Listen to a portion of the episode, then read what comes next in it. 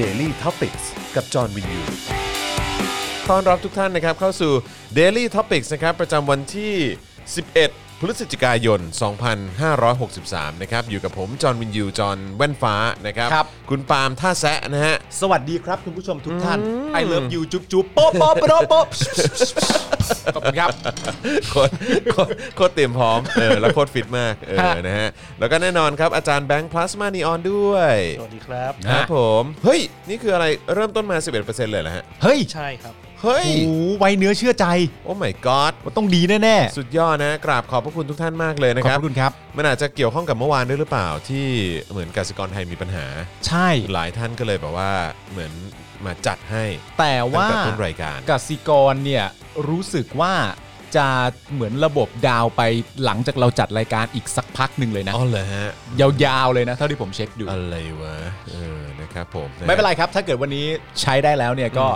จัดเข้ามากันให้เต็มที่กันแล้ว จั กั ด นนะค เข้า รับ มาครับผมนะเพราะฉะนั้นใครอยากจะร่วมสนับสนุนให้เรามีกำลังในการผลิตรายการต่อไปได้นะครับ ก็สนับสนุนได้ทางบัญชีกสิกรไทยนะครับ 0698 975 539 หรือว่าสแกน QR code ก็ได้ด้วยเหมือนกันนะครับอืมนะฮะแล้วก็เอ่อใครอยากจะสนับสนุนแบบรายเดือนนะครับ ก็สามารถสนับสนุนได้ผ่านทาง YouTube Membership นะครับ กดปุ่มจอยหรือว่าสมัครข้างปุ่ม subscribe ได้เลยนะครับ หรือทาง Facebook ก็กดปุ่ม Become a supporter นะครับ อันนี้ก็เป็นอีกหนึ่งช่องทางในการสนับสนุนรายเดือนทาง Facebook เหมือนกันนะครับผม ใครอยากจะช้อปปิ้งนะฮะก็ไปช้อปปิ้งกันได้ที่ Spoke Dark Store นะฮะตอนนี้เสื้อขายดีมากนะฮะ ฮะ นะฮะใครที่อยากจะ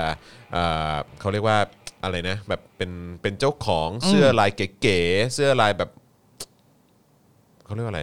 เท่ เท่ๆเออ มีความหมายลึกซึ้งกิน ใจ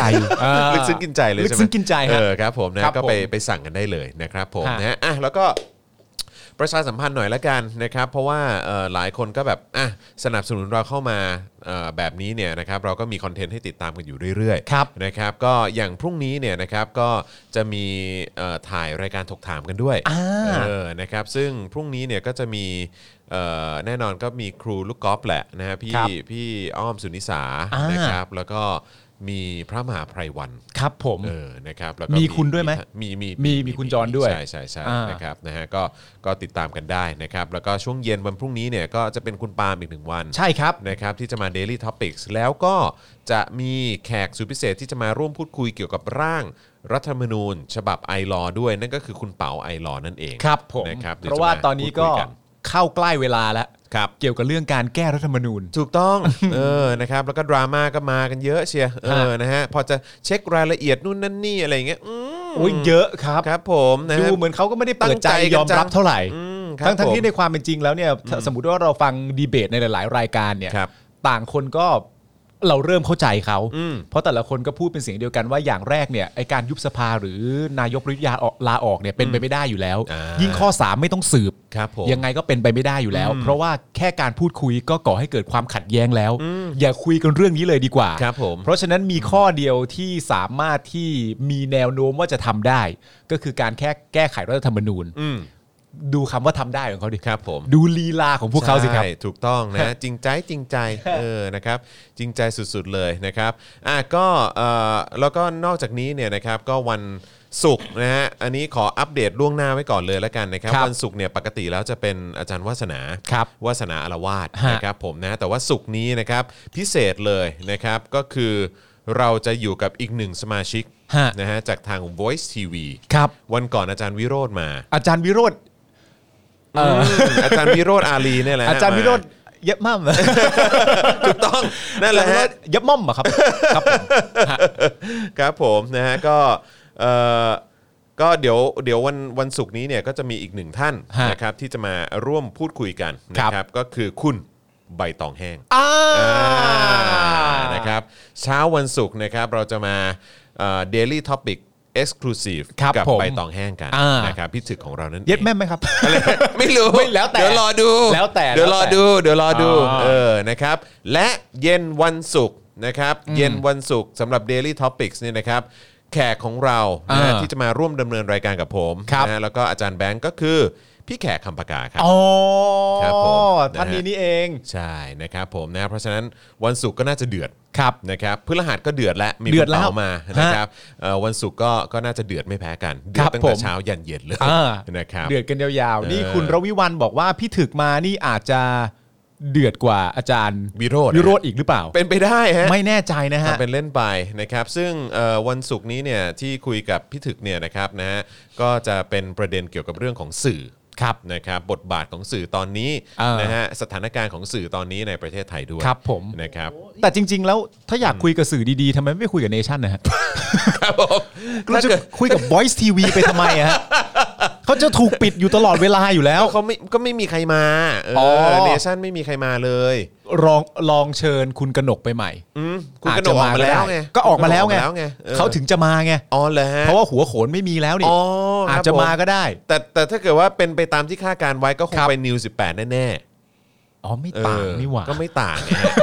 แล้วก็ อ๋อ แล้วก็ ไม่ได้ว่ะ ล่าสุดนี่ก็รู้สึกว่าจะมีเอ่อจะมีข่าวออกมาว่าคุณธีระเขาตามไปแล้วนะ อ่าเห็นบอกว่าไป ลา แล้ว ออ อะ กลาออกแล้วลาออกแล้ว ก็จริง นะ ๆ ค ก็ บ มีคุณกนกใช่ไหมครับ แล้วก็ภรรยาของคุณกนก ใช่ แล้วก็คุณธีระล่าสุดผมผมฟังจาก Voice TV เนี่ยแหละ จากอาจารย์สิโรจน์เนี่ยก็บอกว่าน่าจะไปด้วยกัน อ่ะอยู่แล้ว นะฮะ นะเขาเขา คู่ขาเออ จริง ๆ ไม่เห็นต้องทำหน้าตกใจเลย ครับ อุ้ย ผม ไปอุ้ยเขาไปเหรอ ไปอยู่แล้วฮะ อ๋อครับผม เออครับผมนะฮะก็ใช่ฮะมีคนก็บอกว่าเอ่อพี่ถึกเนี่ยเอ่อคุณใบตองแห้งเนี่ยก็มี ครับ ความช่ำชองเรื่องเนชั่นมาก อ่า นะครับก็วันก่อนก็เพิ่งเขียนโพสต์ Facebook ไป ครับ นะฮะอย่างกับอยู่ใต้ติงเนชั่นเลยนะฮะ อ่า ทำไมทำไมแบบอื้อหือข้อมูลเป๊ะขนาดนี้ เออ อ๋อนี่คุณถึกเขาเป็นนาตาชาโรมานอฟมากกว่าผมอีกเลย เป็นไปได้ฮะเออแต่ต้องแต่ต้องไม่ลืมว่าคุณใบตองแห้งนี่ก็ถือว่าเป็นรุ่นใหญ่ในวงการสื่อบ้าน ถูก เรา ต้อง ด้วย ค เห รับ มือนกันนะครับ อ่าน นะเพราะฉะนั้นก็น่าสนใจเช้าวันศุกร์เราจะคุยอะไรกันนะครับมี อ่า ประเด็นไหนที่น่าติดตามก็อดใจรอหน่อยละกันนะครับแล้วก็เย็นวันศุกร์ก็จะเป็นพี่แขกคำปากา อ่า ที่จะมาอัปเดต แล้วก็มาไฟเรื่องราวของข่าว รับรองเข้มข้นแน่นอน ฮะ นะครับ คุณมีความ ผม อะไรฮะ เพิ่ อา ดู จารย์แบงค์ ผมเพิ่งดูปฏิทิน ครับ วันศุกร์นี้วันที่ 13 อ๋อศุกร์ สุกสิบสาม 13 เหรอ เออ สุกสิบสามเหรอฮะ ศุกร์13ครับผม เอาแล้วไง สุกร์ ฮะ สิบสามครับผม อืมฮะ ก็ต้องรอดูนะครับว่าวันที่สุกสิบสามเนี่ย ครับ คุณเจสันยังเนี่ยเขาจะออกมาทำอะไรหรือเปล่า เพราะว่าชื่อชื่อมันคล้องกันอยู่ ฟรายเดย์เดอะเตอร์ทีน สุกสิบสามปุ๊บ เจสัญญาอาจจะมาวิเคราะห์ใหม่ก็ได้ว่า เอ้ย ลองสิบข้ออีกทีซิมันเป็นยังไง เจสันนี่จะออกมา ต้องออกมา แต่ว่า แน่นอน แต่ว่าแต่ว่าเอ่อไม่ใช่เจสันหน้ากากฮอกกี้นะ โอ้ไม่ แต่ว่า ไม่ เป็น ฮะ เจสันยัง โอ้น่ากลัว เ ไม่แพ้กันครับ ครับผมนะฮะ น่ากลัวไม่ เจ แพ้กัน สันยังยังอีก ยั ยัง งอีก พอได้แล้วนะยังอีกเหรอ เยังอีกอืม เอ้ยคุณจรคุณมีความมักคุ้นหรือว่ารู้จักอะไรคุณคุณอดิศักดิ์ไหมที่เขาบอกว่าจะดึงมาเพื่อเป็นแบบว่า พี่คือผมก็เรียกว่าเป็นพี่อะนะฮะเพราะ อ่า ว่าก็คือเอ่อพี่พี่อดิศักดิ์นี่ก็เป็นเป็นคนที่เขาเรียกว่าอะไรอะคือตอนตอนสมัยที่ยังอยู่เนชั่นเนี่ย อืม เวลาเวลาที่คือหมายถึงคุณอดิศักดิ์อยู่เน ครับ ชั่นนะฮะเอ่อผมเวลาไปไปขึ้นเวทีเสวนาหรืออะไรต่างๆเหล่านี้ อืม ก็จะมีโอกาสเจอกับกับพี่อดิศักดิ์บ่อย อ่า ๆ แล้วก็เอ่อตอนนั้นเนี่ยก็จะเป็นพี่อดิศักดิ์ก็จะทำงานกับทางคุณสุทธิชัยหยุ่นอะไรพวกนี้ อืม ด้วยอะไรเงี้ย อืมอืม เออซึ่งก็ซึ่งก็เราก็จะมีคุณเอ่อถ้าเกิดว่าที่เนชั่นก็จะมีคุณเทพชัยหยองด้วยมั้งอีกคนหนึ่งนะครับซึ่งซึ่งเอ่อผมก็จะเจอคุณสุทธิชัยหยุ่นบ่อย อืม เจอพี่อดิศักดิ์บ่อย ซึ่ง อืม ซึ่งพี่อดิศักดิ์ก็เป็นคนที่ที่ใจดี อ่าม มากแล้วก็น่ารักมาก ๆด้วยนะครับ อืม แต่ว่าหลังจากที่เอ่อออกจากเนชั่นไปแล้วก็มาเป็นการบริหารของคุณฉายเนี่ย อืม เออก็ผมก็ไม่ได้ติดต่อกับพี่ พี่อดิศักดิ์สักเท่าไหร่ แต่ว่าเท่าที่เห็นใน Facebook หรือว่าการเคลื่อนไหวในโซเชียลมีเดียของพี่อดิศักดิ์เนี่ยก็ก็ก็ดูเหมือนว่าจะจะสนับสนุนหรือว่าคอยติดตามเออคือจะใช้คำว่าสนับสนุนคงไม่ได้หรอกใช้คำว่าติดตาม อ่า การเคลื่อนไหวของ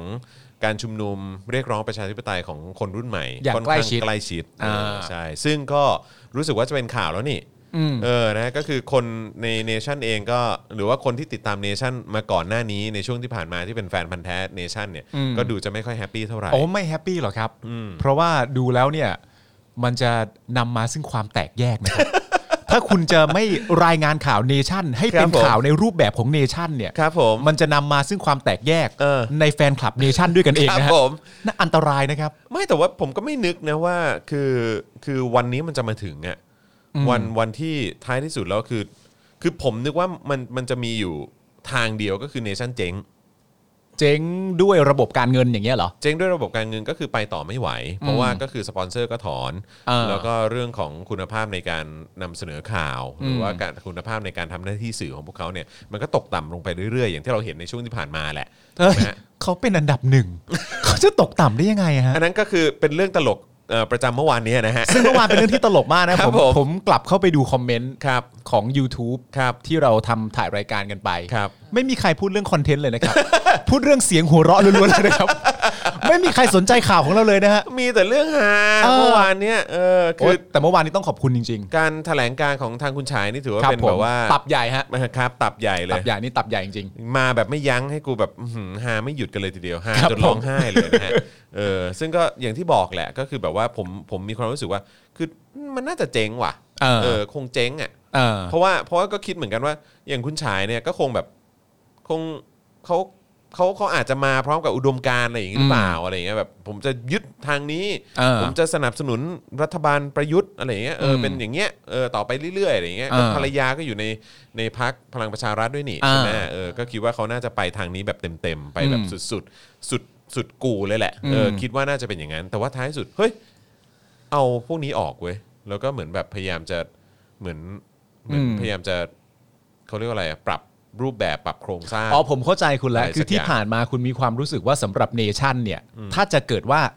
ไม่ไม่น่าจะเกิดการเปลี่ยนแปลง คือถ้าจะหายคือหายไปเลย เออคง ด้วยประการ คงอะ ใด ไร ประการหนึ่ง ประมาณนั้นน่ะ แต่คไม่งอะไร คิดว่า ประมาณนั้น ด้วยรูปแบบคอนเทนต์อะไรต่างๆกันานาจะเกิดการเปลี่ยนแปลงในในโทรทัศน์ช่องนี้ได้ ใช่ใช่ผมผมคิดว่าเขาก็คงจะยึดติดกับกับรูปแบบเนี้ยไปไปไปจนแบบจน เออ จนหมดตัวอะ แต่ว่าตอนนี้มันเกิดขึ้นแล้วนะ ใช่ไงก็ เพราะ ผมถึงแปลกใจไง เอ ว่า อ เฮ้ยแบบอ้าว เพ แปล ราะฉะนั้ ว่าน แปลว่าอุดมการณ์กับปากท้องนี่มันก็ มันมันจำเป็น มันจำเป็น ครับผม อ่ะดูอย่างเราสิ เออคบ เรา ผม ยังอยากได้เต็มร้อยเปอร์เซ็นต์ตลอดเวลาเลอ๋ยอแน่นอน เขาก็จำเป็นเหมือนกัน เพ ครั ราะ บ ฉะนั้น ผม ในความเป็นจริงมันก็เหมือนอ่าในการเปลี่ยนแปลงครั้งนี้ที่เกิดขึ้นเนี่ย เราก็ต้องให้เขาเรียกว่าอะไรนะแบบ benefit of the doubt ใช่ไหมว่าแบบเอ้ยมันอาจจะเกิดการเปลี่ยนแปลงในเชิงการ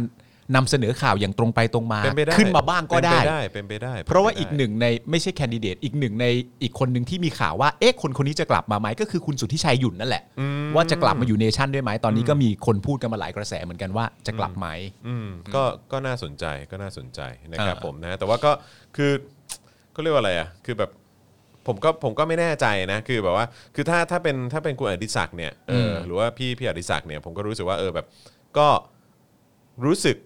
เออคือสัมผัสได้ถึงความแบบเขาเรียกว่าอะไรการการทำหน้าที่แบบแบบหรือว่าการการส่งเสริมให้มีการนำเสนอแบบอย่างอย่างเป็นมืออาชีพอ่ะ อ่า เออนะฮะแต่ว่า อืม คนอื่นๆนี่ผมไม่แน่ใจ อืม เออครับผม คนอื่นๆผมไม่แน่ใจ เออ นะครับ ผมก็ไม่กล้าฟันธงนะครับอืม ก็ก็ขอให้เอ่อ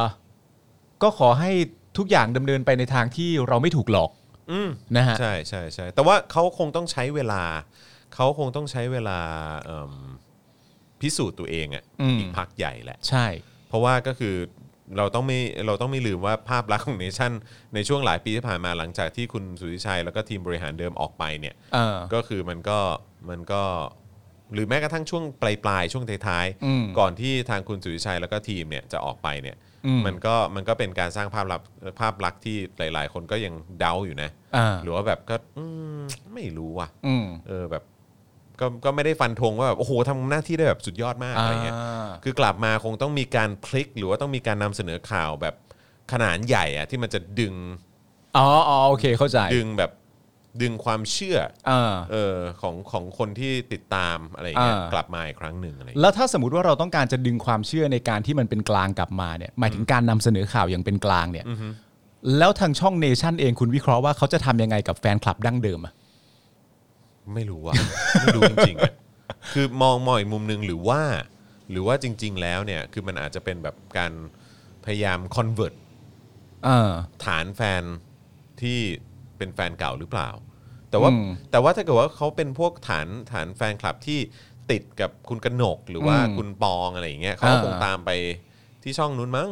อ๋อก็คือก็ก็เหมือน เขา เหมือน คง มี ไม่ดูเนชั่นเนี่ย เหมือนมีฐานใหม่ให้ไปดู ใช่ ก็อาจจะแบบโยกช่องนู้นไปแล้วช่องนู้นก็จะกลายเป็นสื่ออันดับหนึ่งแท น ใช่ครับผมใช่ครับผม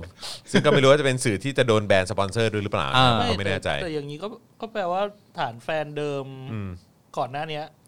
ก็คือไม่ไม่มากพอที่จะแบบอุดหนุนสปอนเซอร์ของของทางเนชั่นเลย อ๋อไม่มากอยู่แล้วฮะ อ๋อไม่แข็งแรงพอ ใช่ใช่เพราะว่าแฟนคลับส่วนใหญ่ของเขาก็จะ ไม่ถ้าเกิดไม่เย จะ อะ อยู่ ขด บ้านอะ อืม เป็นแบบเป็นวัยเกษียณแล้วอ่ะ ใช่ อืม อย่างนี้ก็แปลว่าแบบอยู่ไหนก็ก็ไม่เป็นไร ก็นั่นแหละ แต่ไม่เป็นไรปะ แต่ผมมีความรู้สึกเฉยๆว่าผ ใน ม ส่วนของฐานแฟนเดิมอ่ะ คือคือผมแค่มีความรู้สึกว่าสำหรับคือถ้าเกิดว่าช่องใหม่ที่ที่เอ่อคุณกนกคุณธีระเอ่อเจ๊ปองเนี่ยจะไปลงเนี่ย อืม เออ คือแบบต้อง ต้องคือผมก็ผมก็ไม่แน่ใจว่าเขาเขาคิดอะไรอะ่ะ หมายถึงว่า คือผมรู้สึกว่าเหมือนเหมือนเอาเหมือนเอา เอาความเสี่ยงไปไปไว้ในที่ตัวเองอะ่ะ อ่า เข้าใจปะ อ่อ่า เออเพราะพวกเนี้ยคือเอาตรงๆ ใช้ศัพท์วัยรุ่นก็คือเป็นสายล่อตีนเนี่ย อ่า เออ เป็นบุคคลเสี่ยง ใช่ซึ่ง อ่า ซึ่งมีความเป็นไปได้สูงที่ว่าอะไรที่มันออกมาจากปากพวกเขาอ่ะ อ่ามั มันจะนำพาไปสู่ความไม่พอใจ อ่า ของคนที่เขาอยู่บนพื้นฐานของหลักการ อืม ใช่ไหมแล้วพอเป็นอย่างนั้นเนี่ยสู้กันในโลกทุนนิยมเนี่ย อ่า ก็คือว่าอ้าวงั้นเราก็ไปแบน อืม คนที่สนับสนุน อ่า เอ่อคนที่ไม่อยู่บนหลักการแบบนี้ดีกว่า อ่า ใช่ไหมเพราะฉะนั้นมันก็น่าจะกระทบถึงสปอนเซอร์ของช่องใหม่ด้วยไง อ่า ที่คนเหล่านี้จะไปลง ไม่แต่ว่าในความเป็นจริงตามคำพูดคุณมันก็ถูกต้อง เพราะว่าคำว่าล่อตีนเนี่ยคือหน้าที่ของตีนเนี่ยหนึ่งในหน้าที่ของตีนคือมันมีไว้เดินอยู่แล้ว ใช่ เขาก็อาจจะเดินจากเนชั่น ครับผม แล้วก็ไปเอาตีนไปอยู่ ใช่ ที่หนึ่ง ครับผม ก็เป็นได้ ก็เป็นไปได้ เอ จ อ ริง ๆ ซึ่งผมก็แบบอ๋อโอเค ก็ถ้าเกิดอยากจะ เออ แบบเขาเรียกว่าอะไร หาความบันเทิงกันใหม่ อ่า ให้กับ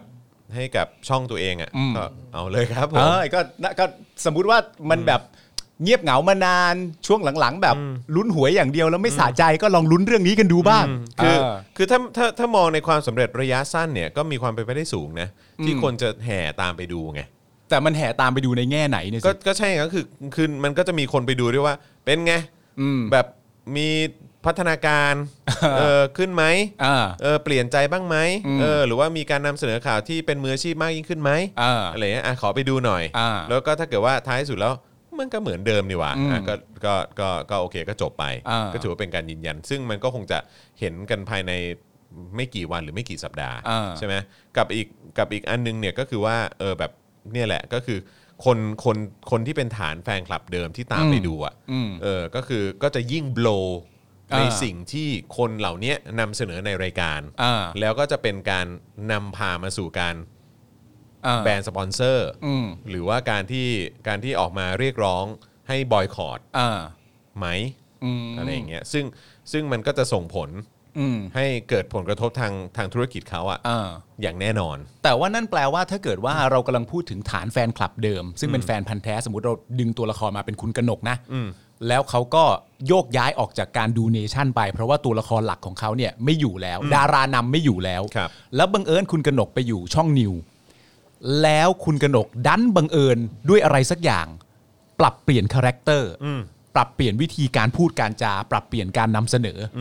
แล้วแฟนคลับจะเอาที่ยืนตรงไหนยืนนะครับ นั่นน่ะสิ มันจะหายแวบกันเลยนะครับ ใช่ซึ่งซึ่งผมก็เลย มองไม่ออกว่า แล้ว ขนทางคืออะไร หนทางคืออะไร วะ เข้าใจปะ แต่คุณกนกเขาก็ลั่นวาจามาแล้วนะว่าเขา อ๋อเขาจะไม่ ว่าเขาจะเป็นกนกคนเดิม อ๋อใช่เออ นี่ก็ถูก งั้นก็งั้นก็ชัดเจน แหละ งั้นก็ แต่ผม สงสัย ว่า ผมว่าไอ้ไอ้ไอ้แฮชแท็กแบรนด์สปอนเซอร์ไอ้ช่องใหม่เนี่ยมีมีโอกาสตามมาแน่ เออ ผมว่ามันอาจจะเป็นการแบบควบรวมฐานแฟนไปอยู่ในช่องเดียวหรือเปล่า ๆก็เป็นไปได้ อืม ก็เป็นไปได้ อืม เป็นไปได้เป็นไปได้ แต่ว่าก็คือหวังเอ่อหวังให้เกิดการพัฒนาที่ดีขึ้น อืม กับช่องนั้น เพราะว่าก็เราจะได้มีสื่ออีกช่องหนึ่งดู อืม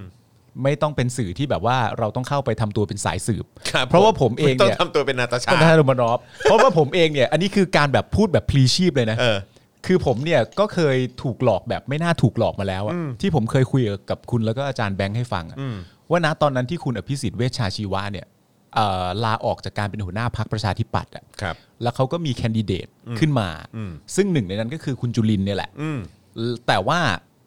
ผมอีกคนหรืออีกสองคนที่เหลือไม่รู้ผมจำไม่ได้ว่าชื่ออะไรอะแต่ว่าเขาเป็นกปปสอย่างชัดเจน ที่แน่ๆคือรู้สึกว่าจะมีวรงค์ด้วยนะ อ่า โอเค แล้วบังเอิญว่าสุดท้ายแล้วคนที่ได้เนี่ยเขาได้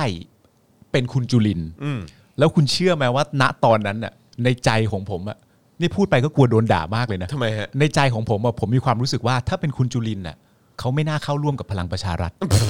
จริงๆอะทำไมกูเป็นคนอย่างนั้นน่ะ กูบ้าไปแล้วอ่ะ นั่นน่ะดิ กูบ้าไปแล้วจริง มึง ๆ คิด นะ อะไร แต่ว่ากูกูแค่มีความรู้สึกว่าเหมือนเหมือนประมาณว่าที่เขาให้ข่าวมาเหมือนในพักนะ ตอนนั้นมันก็มีการทะเลาะเบาะแว้งกันเองว่าใครจะเป็นคนขึ้น แล้วเมื่อไอตัวที่เป็นกปปสแน่ๆมันไม่ได้เป็นคนขึ้นมาเป็นจุลินน่ะ อืม กูก็แบบเฮ้ยอาจจะไม่ อื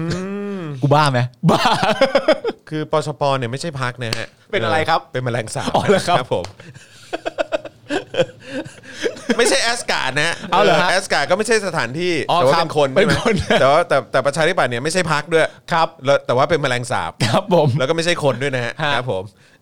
ตอนนี้ก็ชัดนี่คุณปอนดอลลาร์ยูโรบอกเห็นไหมผมก็คิดเหมือนคุณปาล์มตอนนั้น อ๋อ เห็นไหมล่ะ ครับผม เฮ้ยแสดงว่ากูไม่ได้คิดเป็นคนเดียว ก็เป็นก็ก็จริง เออ เอ้ยคุณผมมีพวกคุณอย่าทำหน้าแปลกใจกันสิครับคุณสองคน เออ เอ ไม่ อ ไม่ผมแปลกใจอันนี้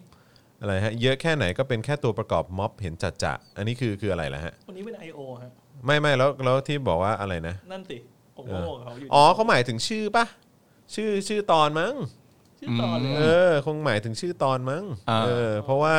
เพราะวันนี้เราก็จะคุยกันในประเด็นที่ประยุทธ์เนี่ยเขาได้รับการรายงานมาจากเอ่อสภาความมั่นคงแห่งชาติ ครับ บอกว่าม็อบเนี่ยแผ่วลง แพลว แผ่ว อ่า ครับผม แผ่ว ผมก็โอเค นะฮะอืมจ้ะ แผ่วแผ่วพอๆกับอะไรรู้ไหมฮะ พ่อๆนะฮะ พอๆกับลมหายใจของเขาฮะ คนเลว ระวังระวังรวยรินเอานะฮะ ครับผม ต้องต้องดูแลตัวเอง ก็ ด้วยนะครับผม โอเค อ่า แผ่วก็แผ่ว เออแล้วแต่ แล้วแต่เธอ เออคือรอบที่แล้วเนี่ยเขาจะไปเอ่อสำนักพระราชวังใช่ไหมฮะ ครับ ผมก็อยากรู้เหลือเกินว่ารอบต่อไปเนี่ย อ่า จะไปกันที่ไหน เออ เพราะว่ามันค่อยๆ ยกระดับขึ้นเรื่อยๆ อืม คืออย่างนี้ฮะ คือผมมีความรู้สึกว่า มันไม่ควรจะเกิดการแปลกใจ อืม สมมติว่าคุณชื่นชอบในรัฐบาลนี้นะ ครับ คุณเป็นสลิมมาแหละ ครับ แล้วคุณดูคุณต้องรักแล้วก็คุ้นเคยกับกับพักที่คุณรักอยู่แล้วอะ ครับ หรือรัฐบาลที่คุณรักอยู่แล้วอะ ครับ แล้วคุณดูท่าทีของรัฐบาลคุณเองอะ อืม ว่าปฏิบัติตัวยังไงบ้างต่อคำเรียกร้อง อืม หรือว่าปฏิบัติตัวยังไงบ้างต่อการชุมนุมทั้งหมดที่มันเกิดขึ้นกับเสียงของเยาวชนรุ่นใหม่ อืม และรวมทั้งคนที่ไม่ใช่เยาวชนด้วยที่เรียกร้องประชาธิปไตยเนี่ อื ย ม คุณเห็นการทำงานของรัฐบาลที่คุณชื่นชอบเนี่ย แล้วคุณควรจะเซอร์ไพรส์เหรอครับว่าทำไมการชุมนุมมันถึงเข้มข้นขึ้นเรื่อย อืม ๆ คุณไม่ควรแกล้งโง่นะฮะ ครับผม คุณไม่ควรแกล้งโง่ทำเป็นเซอร์ไพรส์ว่าหุยทำไมมันเข้มข้นขึ้นอีกแล้วทำไมมันทำแบบนี้นั่นนู่นนี่ คุณก็ต้องย้อนกลับมาดูสิ่งที่คุณรักก่อน ใช่ ว่าสิ่งที่คุณรักเนี่ยมีการปฏิบัติตัวอย่างไรต่อคำเรียกร้องของผู้ชุมนุมที่เขาออกมา ใช่ แล้วคุณก็ไม่ต้องมาทำตัวแบบ อะไรวะนั่นนู่นนี่ ใช่ใช่ใช่แล้วก็คือมันมันแผ่วยังไงวะ คือ มัน ไเข้าใจ แผ่ว เออแต่ว่าก็แบบอ่ะโอเค ผมก็ไม่แน่ใจว่าคือเนี่ยแหละคือคือผมคุยกับหลาย ๆ คนนะที่ที่มีโอกาสทำงานกับเอ่อเนี่ยแหละทำงานกับทีมของประยุทธ์เนี่ย อืม ก็คือมีมีทั้งประเด็นที่ที่ว่าที่ที่ที่น่ากังวลเนี่ย อืม คือมันประเด็นมันไอสิ่งที่น่ากังวลก็คือว่าคนรอบข้างอ่ะ อืม ป้อนข้อมูลที่ที่ไม่ไม่ใช่ข้อเท็จจริงอ่ะ ให้กับ ให้กับประยุทธ์ไง อืม หรือเขาไม่เขาไม่ หรือ หรือประยุทธ์เป็นเป็นแบบเครื่องจักรที่รับข้อมูลอยู่ไม่ได้ แม้กระทั่งข่าวเนี่ยก็ยังคัดข่าวให้เลยนะ อ่า เข้า แต่ ใจปะ มันแต่ว่าถามจริง ๆ ว่าไอการคัดข่าวที่ว่าเนี่ยมันเป็นการเอ่อ มีแต่ข่าวชื่นชมข่าวอะไรย่า ก็ เย ถูกต้องไง เข้าใจปะ ดีจังเลยเก่งจังเลย แต่ว่าไม่ไม่ใช่ว่าเรื่องพวกนั้นมันไม่มีอยู่จริงนะ มันก็มีอยู่จริงไอคนที่ชื่นชมมาก อ๋อใช่ ๆดีที่สุดแล้วเนี่ยมันก็มีอยู่จริง แต่ว่าคัดทำไมอ่ะ คือเหมือนฟังแต่ข่าวฝั่งตัวเองไง ถูกต้องเอาไปให้เห็นให้หมดสิ ใช่ นี่ออกไหม เออซึ่งซึ่งผมกำลังคิดว่าแบบมันน่ามันน่ากังวลนะ เออ แต่ว่าอีกใจหนึงก็แบบมีความรู้สึกว่า แต่ยุคสมัยของคนประเภทเนี้ย อืม เออมันก็จะค่อยๆ ถดถอยลงไปเรื่อยๆแหละ อืม เพราะว่าเพราะว่าประยุทธ์นี่คงไม่ใช่คนที่เล่นโซเชียลมีเดียแน่นอน แต่ว่าลุงป้อมไม่แน่ เพราะว่าตำแหน่ง เขาน่าจะเล่น เออแล้วก็ล่าสุดก็ไปปาฐกถาด้วยใช่ไหมฮะ ใช่ เออกับดิจิทัลเวิลด์ ยังไม่มีโอกาส 2021 ได้ได้ได้ยินได้ฟังเลยฮะ ผมพยายามกดเข้าไปฟังแล้ว ฮะ แต่ก็แบบฟังได้อยู่แป๊บหนึ่งแล้วก็แบบ โอ้ยเฮียแม่ ง แบบมึงพูดเฮียอะไรของมึงเนี่ยเออ คุณก็น่าจะฟังเพื่อเอามาเล่าให้เราฟังต่ออีกทีหนึ่งซะหน่อยแต่มันทำใจไม่ได้ใช่ไหม ใช่ทำใจไม่ได้จริง เออ ๆเออแล้วก็แบบว่าก็คือทีแรกวันนี้กะว่าจะให้กะว่าจะให้น้องทีมงานเนี่ยช่วยสรุปมาให้หน่อย อันนั้นน่ะเหรอ ว่าว่าแต่ละคนนะพูดอะไรบ้าง เออ เออแต่ก็รู้สึกว่าสงสารน้องเขา มันจะเป็นการทรมานมากเกินไปไงเข้าใจปะคือเฮ้ยเออน้องเออเออเขาชื่อเขาชื่อน้องน้ำนิ่ง อืม น้ำนิ่งช่วยแบบสรุปให้พี่หน่อยสิว่า เอ่อบีพุทธิพงศ์เนี่ยเขาพูดอะไรบ้าง ครับ นัทพลทีพสุวรรณเขาพูดอะไรบ้าง เออ แล้วก็ประวิตยวงษ์สุวรรณเนี่ยเขาพูดอะไรบ้าง แต่ว่ามันก็ดูจะเป็นหัวหน้าที่โหดร้ายเกินไปหน่อย 3 คนเลยนะ เออ คือคนใดคนหนึ่งแม่งก็เหมือนแบบเหมือนโหต้องแบบ เออ เลือกระหว่างมีอะไรบ้างเอดส์เอ่อ เอดมะเร็ง อ่อมะเร็งแล้วก็อะไร อะไรดีวะ ซิฟิลิสเอออะไรเงี้ย ไม่แล้วถ้าคุณจะร้าย น้อง กาจ ไง ถ้าคุณจะร้ายกาจกับน้องเขามากขนาดนั้นเนี่ยคุณต้องบอกว่าเฮ้ยสรุปสามคนมาให้ฟังหน่อยว่าแต่ละคนพูดอะไรบ้าง เริ่มสรุปจากประวิทย์นะครับ ผมโอ้โหครับ แล้ว ผม คุณจะไปถึงอีกสองคนไหวไหมเนี่ย แบบแม่งเฮียแบบสงสารน่ะก็คือก็เลยท้ายสุดแล้วอืมอย่าเลย อ่า นะฮะใช่ครับคุณจักรพงศ์บอกว่าจะฟ้องสหภาพแรงงานเลยนะ ถ้าเกิดให้น้องทำเนี่ย ครับ เป็นนายจ้างที่แบบ ว่า เลวไป เป็นนายจ้างที่โหดร้ายเกินไป อ่าเลวไปหน่อย ใช่ทำกับเอ่อทีมงานอย่างนี้ได้ยังไง เออ เออ นะฮะ ซึ่งก็นั่นแหละ ก็เมื่อกี้พูดถึงเรื่องอะไรวะ เมื่อกี้พูดเออเมื่อกี้เราพูดถึง เอ เรื่อง อ อะไร เมื่อกี้เราพูดถึงเรื่องอะไรวะ เราเรา อ๋อ ก็คนรอบข้างอ่ะ เออ คนรอบข้างป้อนข้อมูลที่ที่แบบมันมันไม่ใช่ข้อเท็จจริงทั้งหมดอ่ะ ครับ ไปให้เขาไง คนรอบข้างนี่รวมถึงไพบูลย์นิติตะวันด้วยไหมฮะ น่าจะเป็นคนสำคัญนะ โอ้ย คนนั้นพูดพูดใส่หน้าใน เออ สภา อ่า เออ แต่อันนี้หมายถึงแบบพวกทีมงานอะ อ่า ทีมงานที่เป็นคนตามต้อยต้อยต้อยต้อยต้อยต้อยต้อยอะไรอย่างเงี้ย เออ เออ นั่นแหละ ก็แบบว่าก็จะคัดข่าวแต่อะไรพวกเนี้ย เออ ให้อ่านไง อืม เออแต่ว่าผมมีความรู้สึกว่าในยุคสมัยต่อไปอ่ะก็คือคนใหม่ ๆ ที่จะขึ้นมาบริหารประเทศเนี่ย อืม หลังจากยุคของประยุทธ์ไปอะนะ อืม เออผมคิดว่าก็คงจะไม่สามารถหลบเลี่ยงข้อมูลและข้อเท็จจริงและข่าวสารได้ แม้แต่บิ๊ แบ ก บ บี้เหรอฮะบิ๊กบี้ เขาจะซ่อมสนามกอล์ฟให้เราอยู่นะฮะ ไม่ผมว่าอย่างบิ๊กบี้มันก็รุ่นเดียวกับตู่ไง อ๋อรุ่นพี่ เผม รุ่นน้อง ไม่ กั นั น บหรอก คือ เ เอ่อเจนเดียวกัน ใช่ อ่า เออเอาเจนเราก็ได้อะ อ่าอ่าอ่า เจนเราที่จะต่อไปจะขึ้นไปอยู่ในในจุดที่จะต้องรับหน้าที่บริหารประเทศอ่ะ แม่งหนีไม่ได้แล้ว หนีไม่ได้ เออ เออ แปลว่าเราจะมีนายกที่มาที่เป็นอาหารจนถึงตอนนั้นเหรอ ไม่รู้ไม่รู้จริง ไอ้อาจารย์แบงค์มึงเอาความสิ้นหวัง เออ มาใส่พวกเราทำไม ๆ แต่อย่างน้ อย ในชีวิตกูเนี่ยเออคือ เออ ยังไงกูต้องเห็นน่ะเออ เออ การเลือกตั้งที่แบบเป็นประชาธิปไตยจริงๆอ่ะ เออมัน เพ ต้อง ราะว่า ได้เห็ ยั น งไง กันบ้าง พวกนี้ก็ใกล้จะไปละ เออ สามเดือนที่ผ่านมากูเห็นไม่เหลือเพดานแล้ว เนี่ยเออสามเดือนที่ผ่านมาคือคิดดูสามเดือนแม่งไม่เห็นเพดานอ่ะ เออ ไม่เหลือเพดานแล้วอ่ะ สามเดือนเองนะเว้ย สามเดือนเองนะเว้ยแล้ว เร็ ล ว องคิด มากเลยนะ ดูว่าช่วงชีวิตกูอ่ะ เออ โอ้โห อีกตั้งนาน เต็มที่ เหมือนที่คุณเคยโพสต์ว่าอะไรนะ ผมแข็งแรงผมรอได้ ใช่นี่กูไปยิมทุกสามวัน เพื่อรอมันเหรอ เล่นโยคะด้วยเออกูแบบ อ่า นะกูจะแข็งแรง อ่า ในวันที่เห็นพวกมึงเนี่ยแหละ อ่า เออ กูต้องเห็นให้ได้ ใช่ กูต้องเห็นให้ได้ กูต้องเห็นได้ได้เอ ไอ้ อ นี่คุณบล็อกโคลีบอยบอกว่า พี่เล็กวัฒนานานุ่มบอก ตู่ติดโซเชียลนะครับ น่าจะอ่านแหละ แต่ไม่ยอมรับ ก็เป็นไปได้ก็เป็นไปได้ แต่จริง ๆ แม้กระทั่งการติดโซเชียลเนี่ย ในโซ แต่ เชี อย่าย ล ลื เอ ม ง ว่า มัน โซ ก็มี เชีย ช่ ล องทางอ่ะ โซเชียลไหนล่ะ เออ โซเชียลเอ่ออะไรเนชั่น เออ อย่างเดียวอะไรเงี้ยเหรอ ก็ถ้าโซเชียลเนชั่นอย่างเดียวก็ ไทย ก็ โพสอะไรเงี้ยเหรอ ก็เหมือนรับยาหวานนะฮะ อ่าครับผม ก็กินง่ายอร่อย ใช่ ดีด้วยอะไรอย่างเงี้ ใช่ใช่ ยแต่ไม่หายนะฮะ ไม่หาย ไม่ นะ หาย ไม่ นะ หายไม่หาย บางที ครับผม ชีวิตก็ต้องฉีดยาบ้างนะครับ ใช่ ผม คือคือจริงๆนะคือเพราะว่าคือเราต้องยอมรับว่าตอนนี้มันไม่เหลือเพดานแล้วนะฮะ อืม แล้วเรื่องที่ช็อกมากๆเลยว่า มันใช้เวลาแค่ 3 เดือนเท่านั้น ใช่ครับ ทำให้ไม่เหลือเพดานกับสิ่งที่คนพวกเนี้ยแบบว่าอยู่กันมาแบบ อืม ตลอดชีวิตอะ เออ แล้วมึงช็อกแค่ไหนล่ะ ใช่ ว่าชิบหายละ 3 เดือนนี้ อืม ไอสิ่งที่มึงแบบว่าหลอกลวงกันมาล้างสมองกันมาเนี่ยเออแล้วก็ เออ แบบว่าพยายามกดกันไว้เหลือเกินเนี่ย อืม ไม่เหลือแล้วเพดาน แต่ผมย้ำคำเดิมนะครับว่า ตอนนี้คุณกำลังตื่นเต้นว่าที่เพดานมันหายไปเนี่ย มันหายไปเพราะผู้ชุมนุม อืม ผมต้องขออนุญาตย้ำคำเดิมนะครับ ว่ามันหายไปด้วยตัวคุณเอง ใช่ เพราะท่าทีของคุณเอง อันนี้ต้อง ใช่ ย้ำบ่อยครั้ง ใช่ มาก ใช่ ว่ามันเป็นมันเป็นท่าทีต่อผู้ชุมนุมนั่นแหละ ที่ทำให้เพดานที่ว่านั้นมันหายไปคุณทำตัวเองฮะ ใช่ใช่ใช่ คุณทำตัว คื เองจริงๆ คือคือเราคือเราต้องเราต้องยอมรับเลยแหละว่า ครับ ว่ามันเป็นสิ่งที่หลีกเลี่ยงไม่ได้ แล้วก็ลองสังเกตถึงสิ่งที่มันมันฟันเฟืองที่มันหมุนกันไป แล้วก็ อืม ผลมันออกมาภายในระระยะเวลาแค่ 3 เดือนน่ะ ฮะ แม่งจะขนาดไหน ใช่ ถ้าถ้ายืดยาวไปขนาดเนี้ยมันจะมันจะขนาดไหน อืม เออครับ แล้วก็ ผม ต้องดูท่าทีด้วยเพราะว่าล่าสุดเนี่ยผมไปดูเอ่อการดีเบตมา น่าจะเป็นของช่อง Workpoint เนี่ยแหละครับ ครับ เป็นการดีเบต ดีเบตระหว่างคุณภัยบูลย์นิติตะวัน อืม กับคุณจิรายุห่วงทรัพย์ ครับ ซึ่งก็เหมือนในในประเด็นที่พูดเนี่ยก็พูดถึงเรื่อง อันนี้มันเป็นคำพูดสำหรับผมมันเป็นคำที่ที่เดี๋ยวเดี๋ยวผมอ่านให้ฟังแล้วกันนะครับ มันเป็นคำพูดที่สำหรับผมว่ามันคือคือพูดออกมาก็ได้ด่ากันได้เลยอะ อืม อ่ะเอาง่ายๆก่อนขั้นแรกเนี่ยเขาบอกว่าการที่ผู้ชุมนุมออกมาณตอนนี้เนี่ย มีแค่สองข้อเท่านั้นจากสามข้อนะ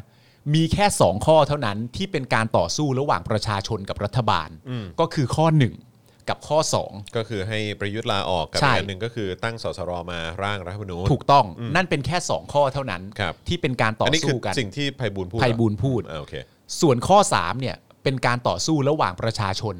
กับประชาชนอีกฝั่งหนึ่งที่จงรักภักดี รัฐบาลไม่ควรเข้าไปเกี่ยว โอเคอือฮึ เฮียสอสอ่ะ พูดออกมาได้ยังไงเนาะ แม่งทุเลศมากเลยนะ ทุเรศทุเรศจริงๆ ไม่แต่ว่าเรา expect อะไรจากคนอย่างไพบูลย์วะ ใช่ คือ แต่ว่าแต่ว่าพอฟังคำพูดเสร็จ ทุ เรีย ก บ สิ่ง ร้อย ที่ออกมาจากปากของแม่งก็คือแบบไม่มีอะไรที่น่าเชื่อถืออะไรเลยสักอย่างอยู่แล้วอะ และไอ้ความน่าเชื่อถืออันนั้นเนี่ยมันมันโหดไปมากกว่านั้นตรงที่ว่า อืม ก็คุณภัยบูลย์ได้เป็นคนพูดเองด้วยว่า ถ้าใครจะเอาประเด็นที่สามมาเข้าเป็นวาระในในในในสภาเนี่ยเขาจะฟ้อง อืม นึกออกไหม ครับผม เขาจะฟ้องเลย เพราะมันมันผิดมันมันมันผิดกฎหมายอ่ะ นะ มันผิดข้อกำหนดมันผิดอะไรต่างๆนานาสักอย่าง ตามตามความคิดของเขา ตามความ นะ คิดของเขา ครับผม นั่นก็แปลว่าเป็นการปิดกั้น ครับ อย่างชัดเจน อยู่แล้ว เหมือนอารมณ์ประมาณว่า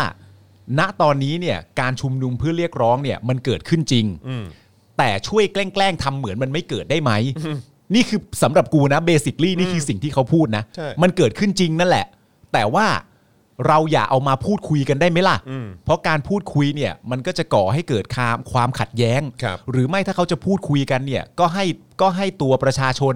ที่เป็นฝ่ายเรียกร้องอยู่ณตอนนี้ กับประชาชนที่เป็นฝ่ายจงรักภักดีเนี่ยให้เขาคุยกันเอง ทุย ให้เขาคุยกันเองเรียบร้อย ครับผม และพิธีกรก็ถามว่า แล้วปล่อยให้เขาคุยกันเองเนี่ย มันจะไม่ยิ่งขัดแย้งมากขึ้นเหรอครับ เพราะมันอยู่ในระบบที่ควบคุมไม่ได้ไพบูลย์ตอบว่าโอ้ยให้เขาคุยเขาคุยกันเองเดี๋ยวเขาก็สมานฉันท์กันเองเขาพูดจริงๆนะมึง อันนี้กูไม่ได้ใส่ไฟนะ อันนี้คือเป็นแบบเป็นคำพูดของคนไร้ความรับผิดชอบ ใช่ฮะ แล้วก็คนแบบอืมคน คนคนอย่างนั้น คน นะ คนไร้ความรับผิดชอบแหละอืม คนแบบนี้แหละฮะตัวแทนประชาชน ครับ ไม่แต่เราจะฟันธงว่าคนแบบนี้เนี่ยเป็นตัวแทนประชาชนก็ไม่ได้ เพราะว่าคนนี้เขาเข้ามาด้วยด้วยคะแนนปัดเศษ ใช่ แต่เขาอยู่ในฐานะสสไง ก็เอ่อก็ ถ้าถ้าโลกสวยโลกสวย โอเค ก็คือถ้า เออ ถ้าเกิดว่าจะเล่นตามกฎเผด็จการน่ะก็ เออ โอเคก็ก็แต่ว่าเข้าใจปะคือแค่เราพูดว่า ถ้าเราเล่นตามกฎเผด็จการ เราจะเล่นทำไมอะ แต่บอกว่าคนเนี้ยเป็นเป็นตัวแทนประชาชนนะ เออ คือเข้าใจปะคือแบบว่าแม่งโคตรย้อนแย้งอ่ะคือแบบว่า เข้าใจเข้าใจ นี่ไงเป็นตัวแทนของประชาชนในระบอบเผด็จการ แบบว่าแบบไอ้เหี้ยแม่งโคตรแบบ ฮะแบบว่าแม่งอินเซพชันมากอ่ะ ไม่คือ เ จริง ๆ ก็ต้องจริง ๆ ก็ต้องถามคุณไพบูลย์ด้วยว่าจริง ๆ แล้วคุณไพบูลย์เนี่ย กินข้าวหรือเปล่า ครับผม เพราะว่ากินคะแนนมันไม่อิ่มหรือเปล่า ใช่ครับ เพผราะม คะแนนมันน้อยเหลือเกิน นั่นน่ะสิฮะ ต้องกินข้าวเยอะๆนะฮะ ตลก กินให้อิ่มนะครับผม อืมตลก แล้วก็ จริง มันก็มีคำพูดออกมาคำหนึ่งซึ่งผมชอบมาก ก็หลังจากนี้ไปผมจะใช้บ่อยมาก ไม่รู้มีใครเคยพูดมาก่อน แต่ว่าคุณศิริห่วงทรัพย์เนี่ยพูดในรายการดีเบตว่า สิ่งที่คุณภัยบูลย์กำลังพูดถึงอยู่เนี่ย มันเหมือนคนที่ยังไม่ได้หลับ อืม แต่ตั้งใจว่าจะฝันร้าย อ่ะโอค เข้าใจความหมายไหม เข้าใจเข้าใจ คือเรื่องพวกนี้ห้ามคุย แย่แน่ แย่แน่ แย่แน่ ยังไงก็แย่ทุกอย่างมันต้องไม่ดี ขัดแย้งระเบิดลงตู้มตายพวกเราแย่แล้วอะไรอย่างเงี้ยยังไม่ได้นอนเลย ใช่ ยังไม่ได้นอนเลย และปกติมนุษย์ที่นอนเนี่ยกำหนดฝันตัวเองไม่ได้ด้วยนะ ใช่ ว่าคุณจะฝันไปทางไหนมันแล้วแต่จิตใต้สำนึกคุณนะตอนนั้น แล้วบางทีคุณก็ไม่รู้ตัวเองด้วย ใช่ แต่เนี่ยคุณไม่ได้นอน อืม แต่คุณตั้งใจไปเสร็จเรียบร้อยแล้วว่ากูไม่ได้นอนก็จริง แต่กูตั้งใจว่าถ้านอนกูจะฝันร้าย อืม ซึ่งมัน ทุเรศไง มันทุเรศอะ คือทุเรศด้วยแล้วก็ไม่ได้เป็นไปตามหลักการ ไม่ได้เป็นไปตามธรรมชาติ ไม่ได้เป็นไปตาม ไม่ได้ไปตามอะไรเลย เออ ใช่ เออ ไม่ได้เป็นไปตามหลักการวิทยาศาสตร์อ่ะ เออ เออ ใช้อย่างนี้ละกันนะครับเออเมื่อสักครู่นี้มีคุณกฤษดามั้งรู้สึกจะบอกว่าเออคือก็ไม่ได้ชอบประยุทธ์นะเออแต่ว่าก็แบบก็แบบก็ไม่ค่อยเห็นด้วยกับเอ่อการกระทำบางอย่างของม็อบเหมือนกันเพราะรู้สึกก็เกินไป หมายถึงคำพูดคำจาเวลาปราศัยอะไรอ ผ ย่าม งคิดนี้ใช่ไหม ว่า ฮะ ผมคิดว่าน่าน่าน่าจะเป็นในประเด็นเกี่ยวกับเรื่องของสถาบันหรือเปล่าผม ก็ต้อง ไม่แน่ ข้อ ใจ สามนั่นแหละครับ ใช่ใช่ใช่นะครับ ซึ่งซึ่งเอิ่มคือ เพราะว่าคุณคงไม่พิมพ์มาหรอกครับ อัน ว่า นี้นี่ไงคุณคุณ เอ่อ กฤษดาบอกว่าผมไม่ได้ชอบรัฐบาลนี้ แต่บางครั้งเนี่ยก็รู้สึกว่าม็อบทำเกินไป คุณจอนคิดว่าม็อบทำเกินไปบ้างไหมครับคำตอบของคุณจอนเนี่ยนะครับก็คือคิดว่าไม่ครับ คิดว่าทำน้อยไปด้วยซ้ำ อืม นะครับผมจริง ๆ สามารถเข้มข้นได้มากกว่านี้ แต่ผมคิดว่าเอ่อสิ่งที่ที่ทางผู้ชุมนุมทำเนี่ย อืม หนึ่งก็คือประนีประนอมพอสมควร แล้วก็สองเนี่ยก็คือว่าเขาก็ระมัดระวังเอ่อคือสู้กันยาวๆอ่ะ อืม เขารู้ว่ามันต้องสู้กันยาวๆ เพราะฉะนั้นคือเขาก็เขาก็ไม่เขาก็ไม่ไม่ไม่จัดหนัก อืม แบบว่าตั้งแต่ต้นแบบนี้นะครับ อืม ซึ่งในในความรู้สึกผมอะผมว่าผมว่าคือม็อบนี้ก็ไม่ได้ไม่ได้ไม่ได้ทำอะไรเกินไปเลย อืม ไม่ได้ทำอะไรเกินไปเลย เพราะสิ่งที่เขาเรียกร้องเป็นสิ่งที่เป็นเบสิกพื้นฐานอยู่แล้ว แต่ว่า ที่คนควรจะ สำหรับ ได้ คุณเนี่ยไม่ได้แปลว่าสิ่งที่ม็อบนี้กำลังทำอยู่เนี่ยมันน้อยไปใช่ไหมมันพอดีพอดี ใช่ กับสิ่งที่ควรจะต้องทำ ใช่ใช่ อ่า แล้วผมก็รู้สึกว่าก็สม่ำเสมอ แล้วก็คืออันนี้เนี่ยมันคนคนหลายจำนวนเยอะมากหลายล้านคนก็ตื่นขึ้นมาแล้วอะ เออ แล้วคนตื่นแล้วมันก็มันก็คือคือจะไปหลอกให้เขาหลับแบบว่าอีกมันก็คงทำไม่ได้แล้วแหละ เออ ล้างสมองแบบเดิมก็คงทำไม่ได้แล้ว เห็นแล้วไง เห็นแล้วไง เออ เห็นแล้วมันก็อันซีนไม่ได้อะ อืม เออใช่ไหมฮะแล้วก็อีกอย่างก็คือผมก็มีความรู้สึกว่าเนี่ยแหละก็คือก็คือเอ่อไอสิ่งที่เขาเรียกร้องเป็นอะไรที่เบสิกมาก ๆ เลย อยากจะได้รัฐธรรมนูญที่มา อืม จากประชาชนก็เป็นเรื่องที่เบสิกมาก อืม เอ่ออยากให้ประยุทธ์ลาออก ก็เป็นเรื่องที่ที่ถูกต้องแล้วก็จริง ๆ แล้วในความรู้สึกผมอะผมรู้สึกว่าจริง ๆ น้อยไปก็คือเอ่อเรียกร้องให้ประยุทธ์เนี่ยควรเข้ากระบวนการทางกฎหมายด้วยซ้ำ อ๋อ เออใช่ไหมฮะคือประยุทธ์นี่ควรจะติดคุก ประยุทธ์เนี่ย อ่า ควรจะโดนขึ้นศาล อืม เออประยุทธ์นี่ควรจะโดนลงโทษเอ่อให้จำคุกหรือประหารชีวิตผมก็ไม่แน่ใจ แต่ว่าก็คือในฐานะกบฏ เออ คือมาใช้เนรโทษกรรมในการล้างความผิดทำไม่ได้ อืม เออเพราะฉะนั้นจริง ๆ แล้วอ่ะสิ่งที่สิ่งที่เราควรจะเรียกร้องมากกว่านี้ก็คือว่าควรจะเอาอาชญากรเน่ยเข้าสู่กระบวนการยุติธรรม อ่า ใช่ไหมฮะ สสร การเขียนร่างรัฐธรรมนูญอะไรต่างๆเนี่ยก็ก็เป็นสิ่งที่เบสิกพื้นฐานก็ควรจะมีอยู่แล้ว อืมอืมอืม หรือว่าแม้กระทั่งการเรียกร้องในเรื่องของการปฏิรูปสถาบันเนี่ยเป็นเรื่องที่เบสิกอีก เช่นเดียวกัน 10 ข้อที่เขาเรียกร้องมาเนี่ยเป็นเรื่องที่เบสิกพื้นฐานมากๆเลย อืม เออทุกอย่างเป็นการเรียกร้องที่อยู่ภายใต้เอ่อภายใต้หลักการที่บอกว่าเอ่อเป็น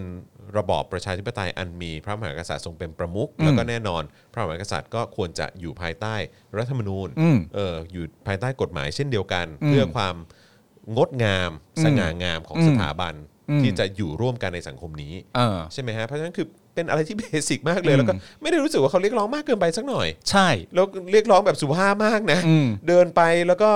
แล้วก็เอ่อไปชุมนุมรวมตัวแถลงการณ์นู่นนั่นนี่เสร็จปุ๊บ ส่งจดหมาย เออแล้วก็แล้วก็ยุติการชุมนุม เออ จบคือเขาไม่ได้ปิดเมืองอ่ะ เออ เขาไม่ได้ชัดดาวน์กรุงเทพเขาไม่ได้ไปชัดดาวน์ที่นั่นที่นี่นี่ แต่เขาเคลื่อนที่นะมึง ครับ ผมเขาเคลื่อนที่ แต่ว่ามีมีมีอีกอย่าง แล้ว ห คืออันนี้มันเป็น ออ การเรียกร้องในแบบประชาธิปไตยนะ เรียกร้องเพื่อให้ได้มาซึ่งประชาธิปไตยนะ เออ แต่ในขณะเดียวกันไอ้สิ่งที่มันเคยเกิดขึ้นในอดีตเนี่ยไม่ว่าจะเป็นเอ่อม็อบเสื้อเหลือง หรืออ ม ว่ากปปสอะไรต่างๆ เหล่านี้มันเป็นการเรียกร้องที่จะนำพาไปสู่การปฏิวัติรัฐประหาร ซึ่งเป็นสิ่งที่อยู่ตรงข้ามกันกับประชาธิปไตย ถูกต้อง ใช่ไหมฮะ แต่ว่าถ้าคุณไปถามเขาเขาก็จะยืนยันคำเดิมว่าณตอนนั้นออกมาไล่ปูเฉย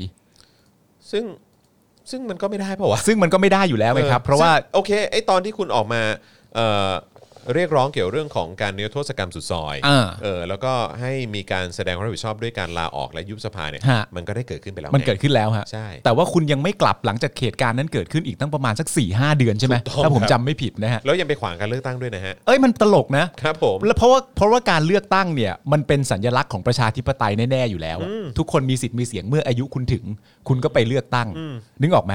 แล้วถ้าคุณออกมาเรียกร้องอะไรบางอย่าง และมีส่วนอันนั้นเป็นส่วนที่สำคัญที่นำให้เผด็จการมันเข้ามาก็คืออไอ้ไอ้ประยุทธ์จันทร์โอชาเนี่ยเข้ามาเป็นที่เรียบร้อย แล้วคุณไปขัดขวางการเลือกตั้ง ซึ่งเป็นสัญลักษณ์ของการแสดงออกซึ่งประชาธิปไตย แล้วคุณจะเอาอะไรมาบอกว่าคุณกำลังเรียกร้องประชาธิปไตยอยู่ คุณทำทุกอย่างตรงข้ามหมดเลย แล้วก็บอกว่าเรารักประชาธิปไตยนะ ใช่ไงอ คุณ แบบ ตลกนะ ใช่ เออ คือแบบ ไม่ แล้ว แต่ คุณ ตอน อยู่ เนี้ย กับตัวเองได้ยังไง เออ กับการพูดอย่างนั้น ผมสงสัยว่าแบบทางฝั่งนู้นน่ะ ครั เขา บ เขากรอกข้อมูลกันยังไงอ่ะ อืม แบบว่าแบบเขาเล่ากันยังไงว่า มันถึงออกมาเป็นเบอร์นี้ได้อ่ะ อืม อ๋อ เขา มัน คงไม่ได้เล่าตามไทม์ไลน์ที่เราคุยคุยๆกันหรอก มันก็คงค่อยๆเอ่อชุดชุดข้อมูลมันค่อยๆทยอยมา ไม่ คือเข้าใจป่ะ มันเหมือนเป็นการแบบว่า พูดซ้ำไป พูดซ้ำไป พูดซ้ำไป จนแบบว่าเชื่อว่ามันเป็นความจริงอะ เออ โกหกกันต่อไปเรื่อยๆ จนเชื่อว่าเป็นความจริงอะ เออ ซึ่งจริง ๆ แล้วเนี่ยเวลาที่เราเห็นในคอมเมนต์นะฮะ เวลาเราไปดูช่องอะไรต่างๆนานาที่มันเป็นตรงข้ามกับประชาธิปไตยแล้วเราเห็นในคอมเมนต์อะไรอย่างเงี้ย แล้วหลาย ๆ คนก็พูดมาซึ่งผมชอบมากว่า เวลาที่คุณอ่านคอมเมนต์เหล่านั้นน่ะ แล้วคุณไม่รู้ว่าผู้พูดอ่ะเขาแสดงสีหน้าน้ำเสียงและวาจายังไงเวลาที่เขาพูดเนี่ย เราก็ไปดูคุณอุ แล้วคุณก็จะเข้าใจเพราะคุณอุเนี่ยพูดอย่างเดียวกับคอมเมนต์แทบจะทั้งหมด ใช่ใช่ใช่ คุณก็จะได้เห็นหน้าจริงๆว่าเออเวลาที่คุณ นั่น เห็น คือชุดข้อมูล ชุดข้อมูลเวลาที่คุณเห็นคำพูดเหล่านี้เนี่ยเขาแสดงออกว่าอย่างนี้ ถูก แต่ว่าอีกอีกเรื่องหนึ่งที่ผมเห็นที่ซึ่งผมมีความรู้สึกว่ามันตลกมากก็คือว่าเหมือนอารมณ์แบบสมมุติว่าคุณเติบโตมาใช่ไหม คุณคุณเติบโตมาแล้วคุณก็ถูกสอนถูกให้เรียนรู้ ซึ่งความจงรักภักดี ครับ ความรักที่มีต่อสถาบันพระมหากษัตริย์ ครับ แล้วคุณก็รัก คุณก็ศรัทธา คุณก็เคารพอะไรเงี้ยเด็กรุ่นใหม่ เติบโตมาบ้าง ซึ่งอายุเขาอ่ะไม่เท่าคุณ อืม เขาก็เติบโตมาบ้าง เขาก็มีความสนใจใคร่รู้ อืม ว่าความเคารพรักที่เกิดขึ้นเนี่ยมันคืออะไร ซึ่งมันไม่ใช่เรื่องผิดนึกออกปะก็ไม่รู้อ่ะ อืม ก็ไม่รู้จึงอยากรู้ แล้วพออยากรู้เสร็จเรียบร้อยปุ๊บเนี่ย เพื่อให้เหมือนอารมณ์ประมาณว่า เฮ้ย อยากรู้สึกแบบนั้นบ้างอ่ะ อยากมีความรู้สึกแบบนี้บ้าง แต่เพื่อจะให้รู้สึกแบบนั้นน่ะ เราลองมา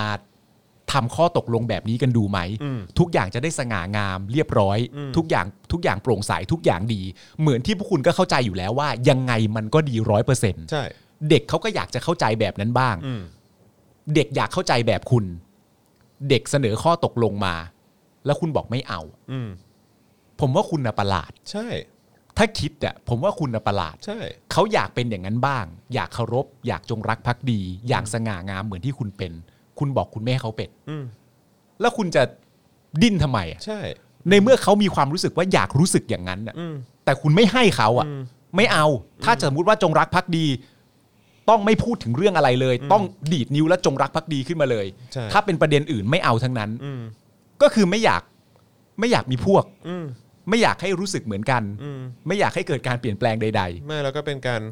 เออบอกว่าตัวเองเท่านั้นแหละ ในสไตล์ของตัวเองเท่านั้นแหละคือวิธีการที่ถูกต้อง ๆอ่ เข้าใจปะเออซึ่งแบบผมรู้สึกว่า อืม แล้วไอ้วิธีการของคุณอะมันดันเป็นวิธีการที่มันพิสูจน์ แล้วก็แบบได้รับการยืนยันจากสากลและคนในประเทศมันไม่ได้ไง อืม มันมันก็ควรจะต้องใช้วิธีการที่มันแฟร์ที่มันถูกต้อง อืม มีความโปร่งใส พอโปร่งใสปุ๊บแล้วก็ตรวจสอบออกมาอู้เป็นจริงอย่างที่ทุกท่าน พูดไว้จริง พู ๆ ด้วย ไจริงก็ เออ ไร้ซึ่งข้อกังขาจบ เออ แต่ว่าแต่ว่าไอ้สิ่งที่คุณกำลังเรียกร้องกันอยู่เนี่ยคือ เรียกร้องว่าไม่ไม่ไม่ไม่ไม่ เออ ไม่ไม่ไม่ต้องไปดูเลย เออ ความโปร่งใสไม่ใช่เรื่องจำเป็น อืม เราเชื่อแค่นั้น อืม พออ ม ซึ่งสำหรับคนยุคสมัยใหม่เนี่ย เออ คือไอ้การพิสูจน์และข้อเท็จจริงเนี่ยมันเป็น เออ เรื่องสำคัญ อืม คือคือมันมันไม่สามารถจะมาแบบใช้วิธีการความเชื่ออะไรกันได้ เออ แบบเนี้ย อืม คือความเชื่อมันต้องพิสูจน์ได้อะ อืม จะได้เชื่อ ใช่ อย่างอย่างเอ่อนอกนอกจากความเชื่อแล้วเมื่อพิสูจน์เสร็จเรียบร้อยไปแล้วเนี่ย จะได้จะได้เหมือนมั่นใจในความเชื่อตัวเองได้ว่าอ๋อที่เชื่อเนี่ยไม่ผิด อืม นึกออกไหมก็จะได้เข้าใจตรงกันทุกฝ่าย ใช่ แล้วทุกคน พิสู ก็ จน์ไง พิสูจน์ไงแล้วทุกคนก็จะมีมีจิตสำนึกแล้วก็ลักษณะความคิดในรูปแบบที่คล้าย ๆ กันหมด ใช่ จริง ๆ มันเป็นการทำให้พวกคุณนะเข้าใกล้กันมากขึ้นนะ ใช่ แต่คุณไม่เอาอ่ะ คือความจริงและข้อเท็จจริงอ่ะคือสิ่งที่จะนำให้สังคมเนี่ยมันอยู่ใกล้ชิดกันมากขึ้น ใช่ ใช่ แต่คุณไม่ให้ไปอ่ะ ใช่แต่คุณบอกว่าปกปิดไว้ปกปิดไว้ไม่ต้อง เออ ไปแตะไม่ต้องไปดู เออ ไม่ต้องไปถามไม่ต้องสงสัย เออ แล้วก็รักกันนะ เชื่อ แล้วเราก็แบบเอ้าเหี้ย เออ คือคนจะรักกันมันก็ต้องแบบ มันก็ต้องโปร่งใสห มั รื น อ ก็ เป ต้อง ล่า โปร่งใสดีวะ เออ เออ เชื่อก็เหมือนเหมือนประมาณว่า เชื่อก็เชื่อเลย อืม ถ้าสมมุติว่าไม่เชื่อตั้งแต่แรก แล้วต้องการจะมาตรวจสอบ ต้องการจะมาสร้างอะไรบางอย่างให้ให้มีความใกล้กันและเท่าเทียมกันมากขึ้นเนี่ย อืม อย่างเงี้ยไม่ต้องมาเชื่อ อืม แล้วเขาก็บอกว่า อ่ะถ้าคุณไม่ให้ผมผมผมเชื่อ งั้นผมไม่เชื่อก็ได้ อืม ไอ้พวกเลวอะไราวะเออใช่ อะไรของมึงวะ ใช่ใช่ก็ใช่อย่างนั้นน่ะ เออ ใช่ไงคือเอาแต่ใจอะฮะ อืม เออเป็นนิสัยเอาแต่ใจ แล้วก็เป็นนิสัยของคนที่ไม่บริสุทธิ์ใจ อืม ผมคิดว่าอย่างนั้นนะครับนะฮะแล้วก็หลายคนก็อาจจะบอกว่าแบบเอ้ยแต่ว่าเอ่อคนอะไรนะแบบคนรุ่นใหม่หรือว่าม็อบเนี่ยหรือว่าที่มาชุมนุมเนี่ยหยาบคายนะ อืม แต่เท่าในในความรู้สึกผมอะผมรู้สึกว่าสคำหยาบคายอันเดียวที่ผมได้ยินอะคืออะไรรู้ป่ะ คือ ไอ้เฮียตู่ I hear too เออ เออ แค่นั้นน่ะ อืม เท่าเท่าที่ผมไปมานะฮะ เออ คือเป็นคำหยาบคำเดียว เออ ที่โผล่ออกมา เออ ไอ้เฮียตู่ เออถ้าจะพูดถึงคำว่าคำหยาบคายนะ ใช่ เออ ซึ่งอย่างที่ผมบอกฮะ อืม มันน้อยมากเลยนะ เออ กับไอ้การกระทำหลาย ๆ อย่างที่ประยุทธ์และพวกเนี่ยได้ทำลงไป เออ ตั้งแต่วันที่รัฐประหาร หรือแม้กระทั่งเหตุการณ์ก่อนหน้านั้นที่ประยุทธ์และพรรคพวกเนี่ยมีส่วนเกี่ยวกับการสลายการชุมนุม อืม ในในครั้งที่ผ่าน ๆ มา อืม เนี่ยหรือว่าการทำลายอนาคตของประชาชน อืม จากการยึดอำนาจอะไรต่าง ๆ เหล่านี้ก็คือไอ้คำว่าไอ้เฮียตู่นี่เป็นอะไรที่เบามากเลยนะ อ่ะ เออ แล้วก็ผมก็งงมากว่าไอ้ว่าไอ้พวกคนที่แบบรู้สึกดีดดิ้นเหลือเกินกับคำว่า โอ๊ยตายแล้วมีคำหยาบมีคำหยาบแบบไม่โอเคเลยอะไรเงี้ย อ่า แต่เสือกโอเคกับการที่ประชาชนไม่มีจะแดก อืม คนพิการได้เบี้ยแค่นั้นแค่นี้ อ่า คนแก่เนี่ยเบิกเบี้ยก็แทบจะไม่มีกินแล้วเนี่ย อ่า เออเศรษฐกิจแม่งพังทลายมาก่อนโควิด อืม อีก แล้วยิ่งมาเจอโควิดมันก็เยี่ยลงไปหนักอีก อ่า เออเพราะการรัฐประหารแล้วก็อะไรต่าง อ่า ๆ หรือแม้กระทั่งมีคนที่ตาย อืม โดนฆาตกรรม โดนอุ้มใน อืม ยุคสมัยของตู่ ซึ่งยังไม่ได้รับการพิสูจน์ อืม แล้วก็ยังไม่ได้รับการแบบเปิดเผย อืม ว่าข้อเท็จจริงอ่ะเกี่ยวข้องกับใครหรือสถาบันไหนหรือเปล่า อืม ก็ยังไม่ได้รับการยังไม่ได้รับการแบบพิสูจน์ อืม ได้รับความโปร่งใสอะไรต่างๆ เหล่านี้ แต่ว่า อืม พวกคุณโอเค อืม เหรอ แต่ว่าไอ้เฮีย คุณ ตู่ ไม่โอเค พูดไม่ได้ คุณไม่โอเคกับคำว่าไอ้เฮียตู่จิตใจมึงทำด้วยอะไรวะไอ้เฮียเออ คนแม่งผูกคอตายคนฆ่าตัวตาย เพราะไม่มีจะแดกเพราะยุคตู่เนี่ย อืม เออคุณบอกว่าไม่คุณคุณก็โอเคกับเรื่องนั้นเหรอแต่คุณ เออ ไม่โอเคกับคำว่าไอ้เฮียตู่ เออพอหลังจากฟังเรื่องมาทุกอย่างแล้วแล้วคุณมาจบง่ายๆแค่ว่าแต่ยังไงก็ไม่ควรใช้คำหยาบหรือเปล่าคะฮะ เท่าเอ่อประเด็นมีอยู่ตรงนี้เองเหรออ๋อเท่านี้เอง าวแล้วที่ผมเห็นใน Facebook ในกลุ่มนั้นกลุ่มนี้อะ ทำไมหมายถึงว่าก็หยาบเหมือนกัน ก็หยาบอ่ะ โอ้ยก็ผมก็เห็นหยาบเยอะนะครับ อืม ก็ ที่มีน้องๆนักศึกษาที่ใส่เสื้อดำไปวันที่ม็อบก็แบบว่ากูเอามึงจมธรณีแน่ไอ้เพี้ยอะไรก็เยอะแยะมากมาย ไคือคนที่บอกว่าม็อบนี้ไม่ไม่ไม่โอเคกับคำหยาบอ่ะ อืม เขาเขาพูดเหมือนตัวเขาไม่พูดเหรอ ใช่ก็ตลกดีนะคือตั อื ว ม เองก็ทำไงตัวเองก็ทำ ครับ อืมนะฮะแล้วก็ทำหนักกว่าด้วย ก็ทำหนักกว่า เออ แล้วก็ ด้วยฮะ ไปไปจนถึงการทำร้ายร่างกายกันเลยนะฮะ ใช่ครับ อืมครับผม แต่ตอนทำร้ายร่างกายอาจจะไม่ได้พูดหยาบ ครับผม เพราะว่าคำหยาบนี่คือประเด็นที่ใหญ่สุดในสังคใหมญ่ แล้วแหละ ที่สุดแล้ว ไม่มีอะไร แหละครับ ใหญ่กว่าเรื่องคำพูดหยาบคายแล้วแหละฮะ ใช่ ผม ครับ ว่า ผมเออนะฮะคำหยาบนี่ถือว่าเป็นแบบเขาเรียกอะไรเป็นเป็นสิ่งที่ทำให้สังคมนี้แย่มาก โอ้ย เออแต่ประ น่า ยุท จะ ธ์นี่ เป็น ไม่เกี่ยวนะประยุทธ์ไม่เกี่ยว ผมว่าคำหยาบน่าจะเป็นสิ่งที่ทำให้คนแตกแยกได้ น่าจะเป็นอันดับหนึ่งนั่นแหละ ค ครั รับ บผม สุดยอดเลยฮะอืมสุดยอด ถ้าใครพูดคำหยาบขึ้นมาเนี่ยเมสเซจที่ต้องการจะสื่อสารเนี่ยมันก็ไม่ได้ เพราะว่ามันจะระแคะระคายหูต่อคนที่แบบว่าสุภาพมากๆ เพราะฉะนั้น ใช่ครับผม จะทำอะไรก็แล้วแต่น้องๆหนูๆอย่าพูดคำหยาบนะค ใช่ รับ ครับผมนะฮะเอ่อ อย่าพูดคำหยาบนะไอ้เหี้ย อะไรนะฮะอะไรเนี่ยมีข้อความเข้ามาบางทีบางทีอาจอาจจะอ่านไม่ทันนะฮะ ครับ เออพวกโลกสวยทุ่งหญ้าลาเวนเดอร์อ่าคุณจอแดนบอกมาเออนะครับ ดจรย่อมาจากอะไร ดัดจริต ดัดจริตครับผม อ๋อ นะฮะ เอ๊ะ เมื่อสักครู่นี้คุณ TK เขาส่งส่งข้อความมา มีมีข้อความข้างบนด้วย เอ่อข้างข้างข้างข้างบนก่อนหน้านั้นนะฮะ ใช่ คือคุณเขาเขาพิมพ์มายาวพอสมควรเขาบอกว่าเจอเรื่องหดเจอเรื่องหดหู่มา เออ นี่ไง เอ่อวันนี้เราเจอเรื่องหดหู่อีกแล้ว เราเป็นพยาบาล โรงพยาบาลรัฐ เจอคนไข้เป็นคุณลุงแก่ๆนอนติดเตียง เดินไม่ได้มากับยายและหลานอายุ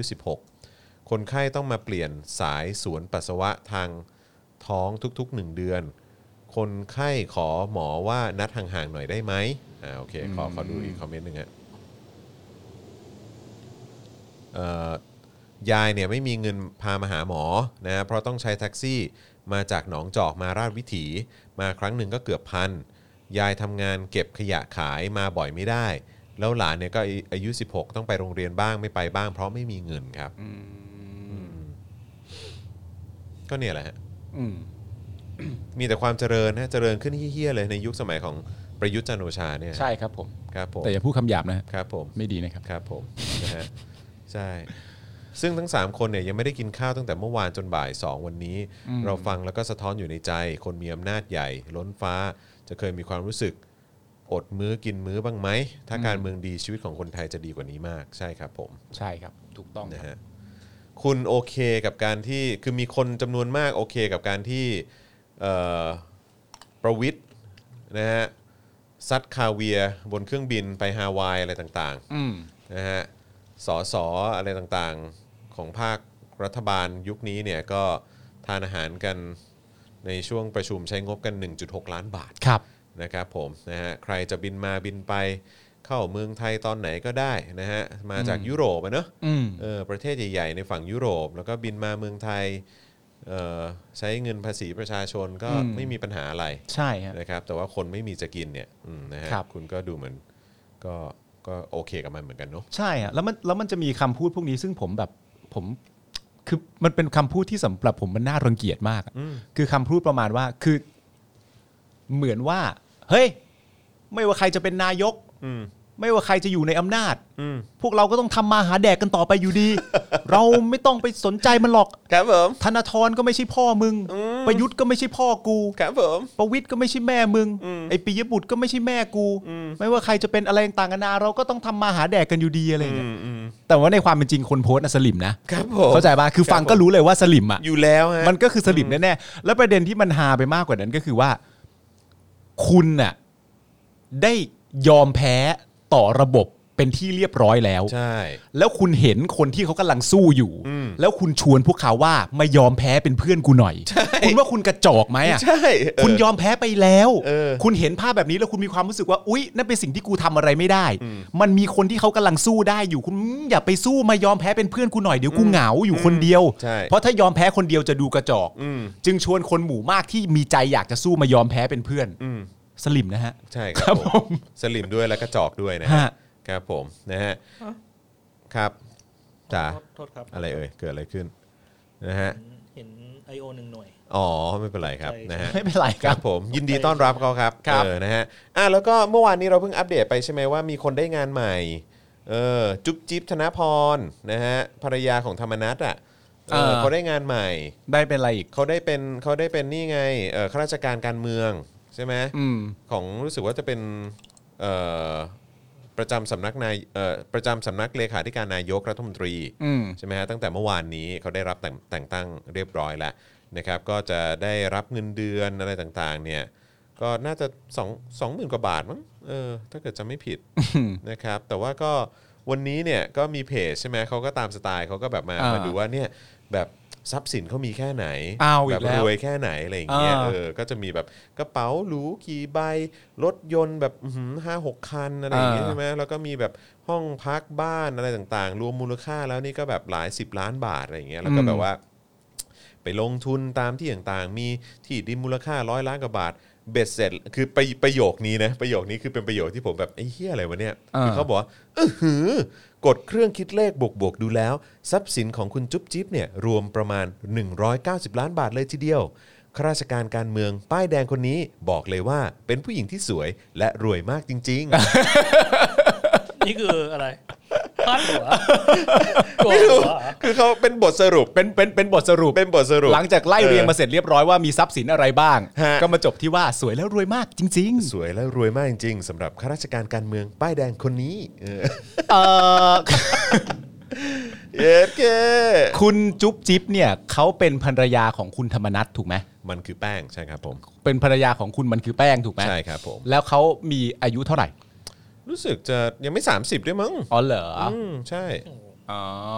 อืม แล้วเขาเคยทำความไม่ดีอะไรในชีวิตเขามาบ้างหรือเปล่า หรือว่าเขาเป็นเพียง ภรรยาของมันคือแป้งเฉย ใช่ครับผม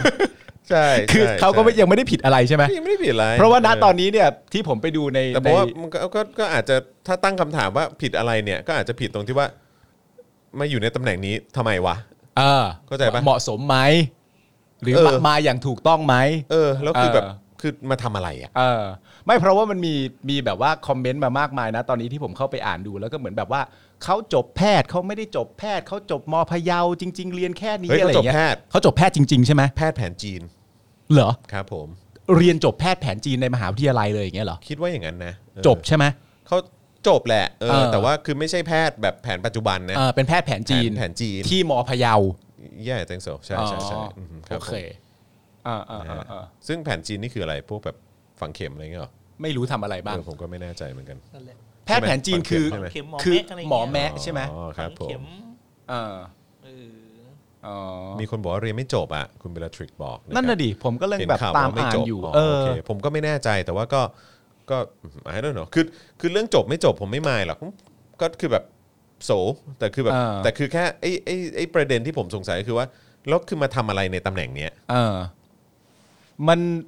ก็อย่างที่ คือ บอกครับพอ คือ ย้อนกลับไปก็คือเหมาะสมกับตำแหน่งไหม ใช่แล้วก็คือแบบคือมันมันมาสร้างประโยชน์อะไรให้กับ เออ สังคมและประเทศวะ คุณจิรเดช ไม่เข้าใจ คุณจิรเดชถามว่า เรียนกับหงเฟยหงหรือเปล่า ไม่ใช่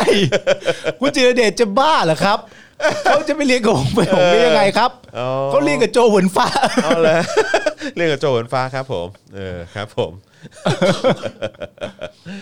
เขา เออ เขาเขาเขาสวยไหมอ่ะ จบพลังก้าวอิมคืออะไรวะเออ คุณอ๋อคุณจอร์ดคุณจอร์ดบอกมาเออ ไหนผมเสิร์ชขอดูหน้าเขาหน่อยสิว่า อืม เขาสวยจริงอย่างที่บอกไหม ครับผม นั่นแหละก็คืองงมากกว่าคือแบบเขาไม่อยู่ในตำแหน่งนี้ทำไมวะ เออ แล้วมันเป็นประโยชน์อะไรกับประชาชนเหรอ อ่า ผมผมไม่เข้าใจ ไม่ไม่มีอะไรสมเหตุสมผลเลยเนาะ ไม่มีไม่มี เงินเดือนก็ไม่น่าจะคุ้มกับทรัพย์สินที่เขามี เออ คืออะไรวะ เออ คือมีตำแหน่งซี่จะได้แบบดูดีอะไรอย่างเงี้ยเหรอ เออ จบก็ไม่ตรง อะไรวะ งงใช่ไหม อ๋อเป็นอดีตนางงามเหรอ เออ อ๋อ ใช่ใช่ใช่ โอเค คือแบบเนี่ยประเทศนี้นี่คือแบบ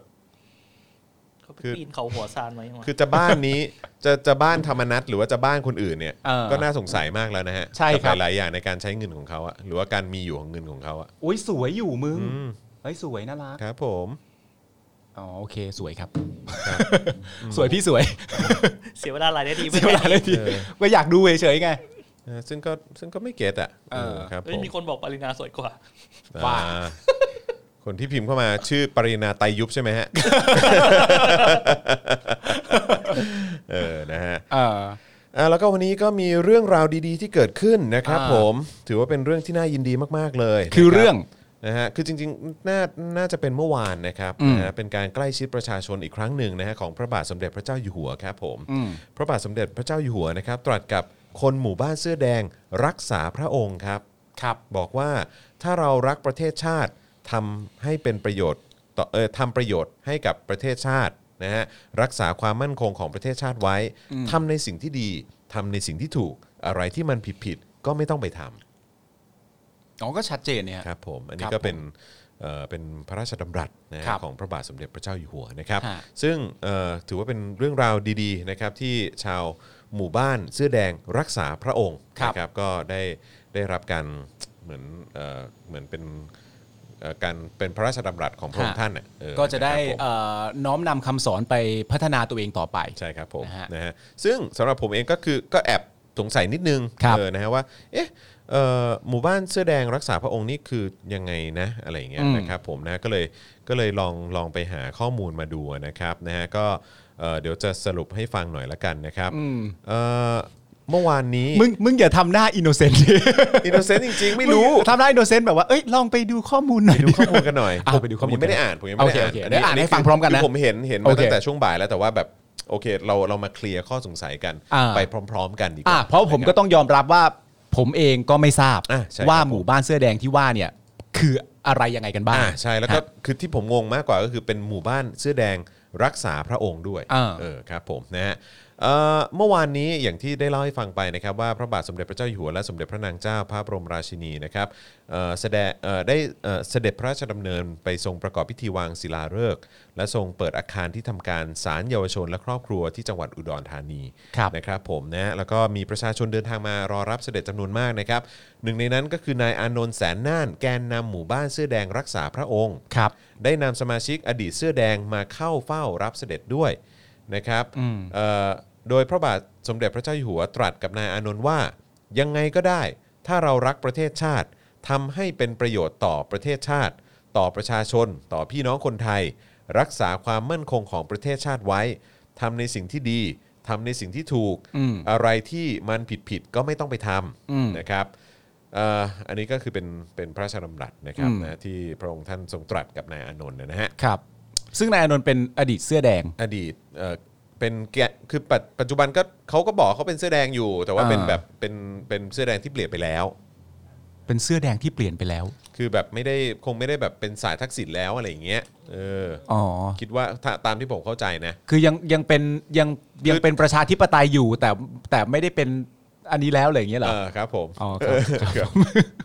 อ๋อครับครับ โอ ผ มเคเออครับผม อ่า นะฮะ ก็คืออดีตนปชถูกไหม เอิ่ม ก็เสื้อแดง แต่เขาน่าจะเป็นแก๊งเดี่ยวแรมโบ้ป่ะ อ๋อ อ ครับผม อ๋อ อ๋ อ๋ อเลยใช่ไหม อ๋อแล้วอ๋อแล้วอ๋อแล้ว ใช่ โอเคโอเค นะครับ ก็แรมโบ้คือคนเดียวกันที่เคยร้องเพลงอะไรนะ อะไรจะรักทักษิณไปจนวันตาย อะไรสักอย่าง คนชื่อทักษิณชินวัตรอะไรสักอ ครั ย่า บ ง ครับ ที่ใช่ไหม อ๋อ รู้สึกเขาเขาร้องเขาร้องที่อนุสาวรีย์ประชาธิปไตยปะ ใช่ก็ลอง ยังมีคลิปอยู่เลยนี่ ลองไปมอบกันแหละฮะ ว่าจะอะไรรักตลอดไปถวายชีวิตให้ทักษิณชินวัตรอะไรสักอย่า อ๋ ง อ Yeah. แต่อาจจะไม่ได้แบบเป็นคำสัญญิงสัญญาอะไร ไม่มันเป็น แค่ แค่ อาจ การ จะเป็น ร้อง การ เพลงแหม เออ ร้องเพลงมันจะสัญญาอะไรเอ อ นะฮะ เออ เราก็ยังมีเพลงที่เราฟังตั้งนาน เออ เนื้อความบอกว่าสัญญาแม่งยังไม่สัญญาเลยใช่แล้วจะมาเอาอะไรกับเนื้อความ เรา พวก จะ นี้ ทำตามสัญญา เออเอ๊ะมันยังไม่สัญญาเลย ใช่เออเราจะไป บ้า สนใจ บอ คำสัญญาอะไรของลัมโบเอ เอ อ อ ครับผมนะฮะ ที่ร้องผ่านเพลง เออ นะฮะ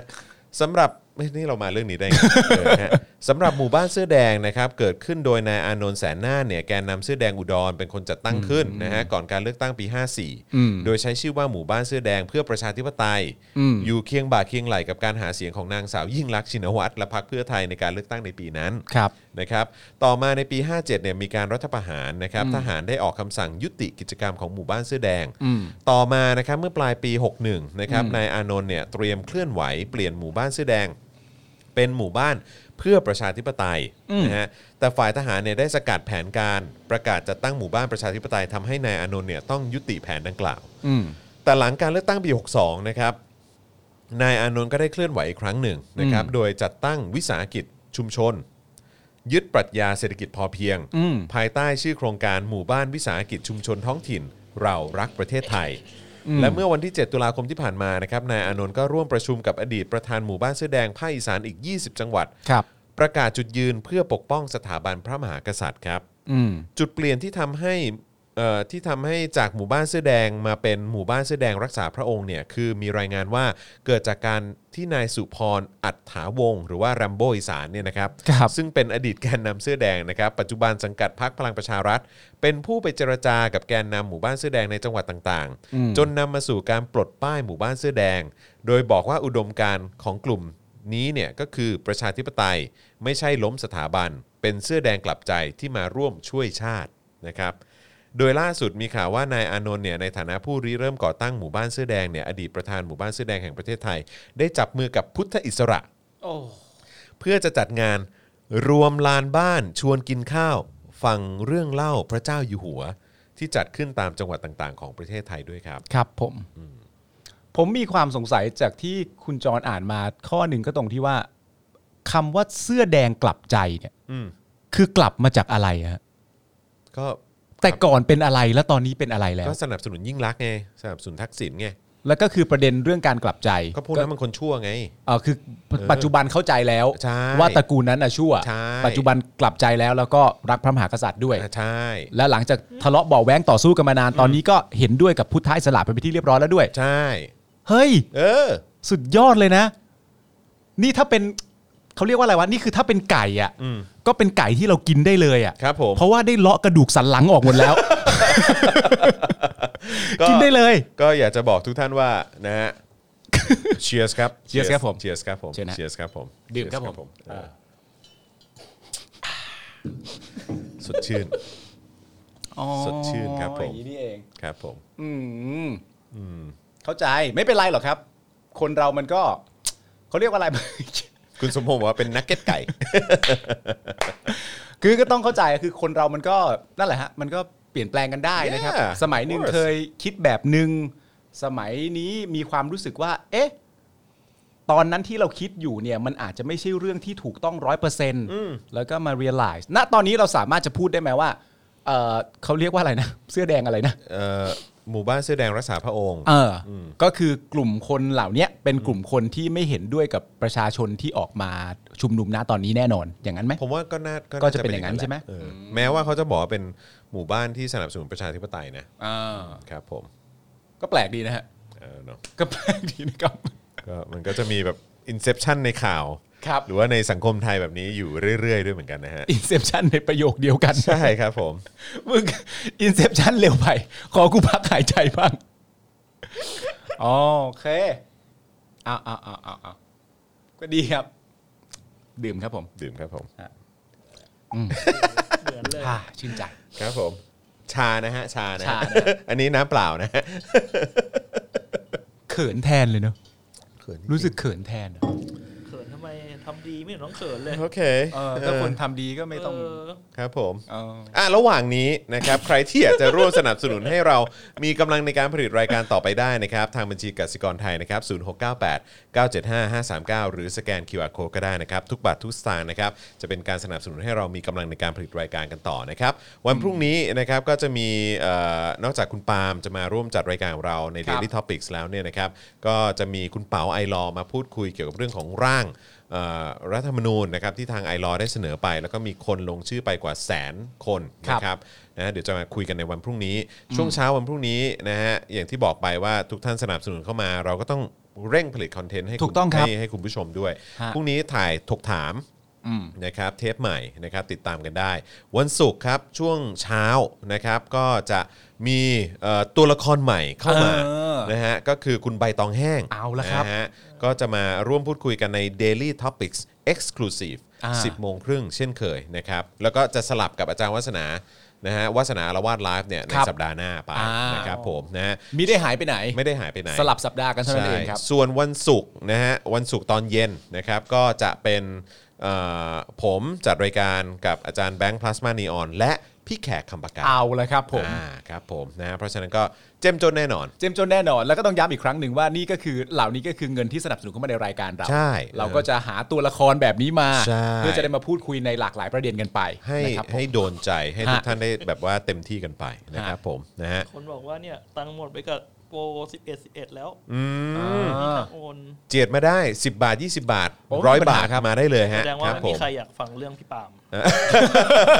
เรื่องรถเมย์ใช่ไหม เรื่องรถเมย์ เรื่องรถเมย์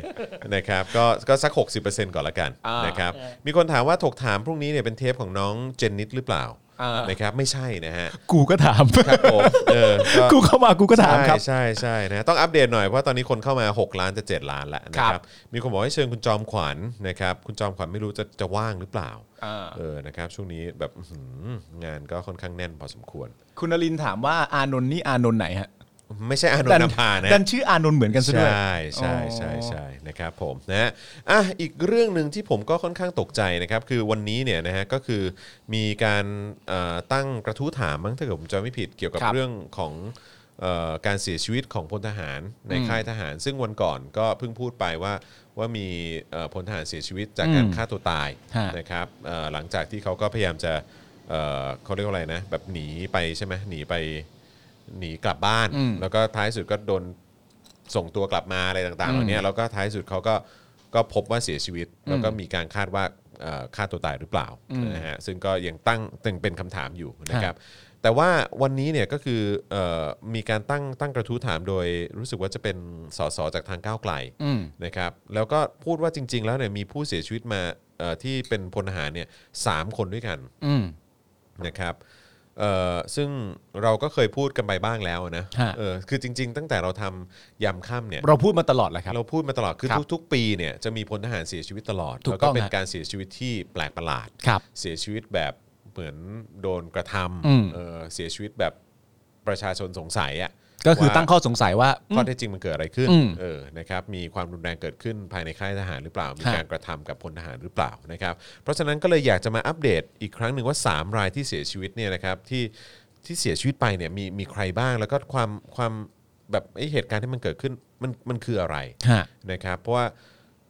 ทุกๆชีวิตที่เสียไปเนี่ยถือว่าเป็นเรื่องใหญ่ อืม นะครับนะแล้วก็ประชาชนอย่างพวกเราเนี่ยก็ควรจะช่วยกันส่งเสียงไม่ให้มันเกิดขึ้น ใช่ครับผ นะ ม ครับแม้ว่ามันจะเกิดขึ้นทุกปีก็ตาม ครั เรา บ เราเรายังจะต้องส่งเสียงกันต่อไปนะครับ เพื่อไม่ให้มันเกิดขึ้นนะคบ รวมทั้งตามหาข้อเท็จจริงด้วยนะฮะ ใช่ ก็คือ ใช่ อย่าปล่อยให้มันเงียบแล้วก็หายไป ถูกต้องครับ นะฮะก็เอ่อใน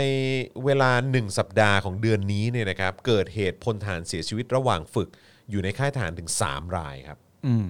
1 สัปดาห์ของเดือนนี้นะฮะ อืม มีพลทหารเสียชีวิตในค่ายถึง 3 รายด้วยกัน อืม รายที่หนึ่งก็คือพลทหารรัชตะเสนาสนิทนะฮะอายุ 21 ปี สังกัดมณฑลทหารบกที่ 23 จังหวัดขอนแก่น อืม ผูกคอเสียชีวิตในวันที่ 1 พฤศจิกายน อืม นะฮะซึ่งทางค่ายทหารเนี่ยโทรไปแจ้งกับครอบครัว ว่าพลทหารรัชตะผูกคอตายในกระท่อมกลางน้ำนะฮะที่อยู่ในเรือนจำ โดยทางค่ายบอกว่าครอบครัวเอ่อบอกกับครอบครัวว่านะฮะพลทหารรัชตะป่วยเป็นโรคซึมเศร้า อืม และได้ใช้มีดกรีดแขนซ้าย ก่อนผูกคอตายในคืนวันที่ 31 ตุลาคม และมีทหารในค่ายเนี่ยไปเจอศพในเวลา 4 นาฬิกาก็คือตีสี่นะฮะ ของวันที่ 1 พฤศจิกายน ซึ่งทางครอบครัวก็ยังไม่ปักใจเชื่อ แล้วก็เรียกร้องให้มีการตรวจสอบถึงสาเหตุการเสียชีวิตอย่างละเอียด อืม นะครับซึ่งคืออันอันนี้สำหรับผมที่ที่รู้สึกสะกิดใจนิดนึงก็คือว่าการที่ทางค่ายเนี่ยบอกว่าพลทหารรัชตะป่วยเป็นโรคซึมเศร้า อืม คือมีการตรวจมีการอะไรพวกนี้กันเหรอ คือคือทำไมถึงสามเป็นข้อมูลที่สามารถออกมาบอกได้ แล้ว ว่า ก็บอกได้เลยว่าเขาป่วยเป็นโรคซึมเศร้าเขาเลยฆ่าตัวตายนะ เออ มันเป็นข้อมูลที่ หมายถึงว่ามันเป็นข้อมูลที่อยู่ในไหนอ่ะ นั่นน่ะสิ ที่พลทหารท่านนี้ เป็นโรคซึมเศร้าเนี่ย ใช่คือมันมีระบุไว้เหรอ หรือว่าอะไรยังไง ผมก็ไม่ทราบเหมือนกันนะครับ อันนั้นคือรายแรกนะครับ นั่นคือวันที่ 1 พฤศจิกายนนะครับ แต่ว่าถ้าตามนี้ก็คือเอ่อกรีดข้อมือ กรีดข้อมือแล้วก็แขวนคอ กรีดข้อมือแล้วแขวนคอด้วยเหรอ อืม เออ นั่นน่ะสิ ใช่ไหมฮะ ใช้ ไม่รู้เหมือนกัน ใช้มีดกรีดแขนซ้ายก่อนผูกคอตายในคืนวันที่ 31 ตุลาคม อืม นะฮะอืม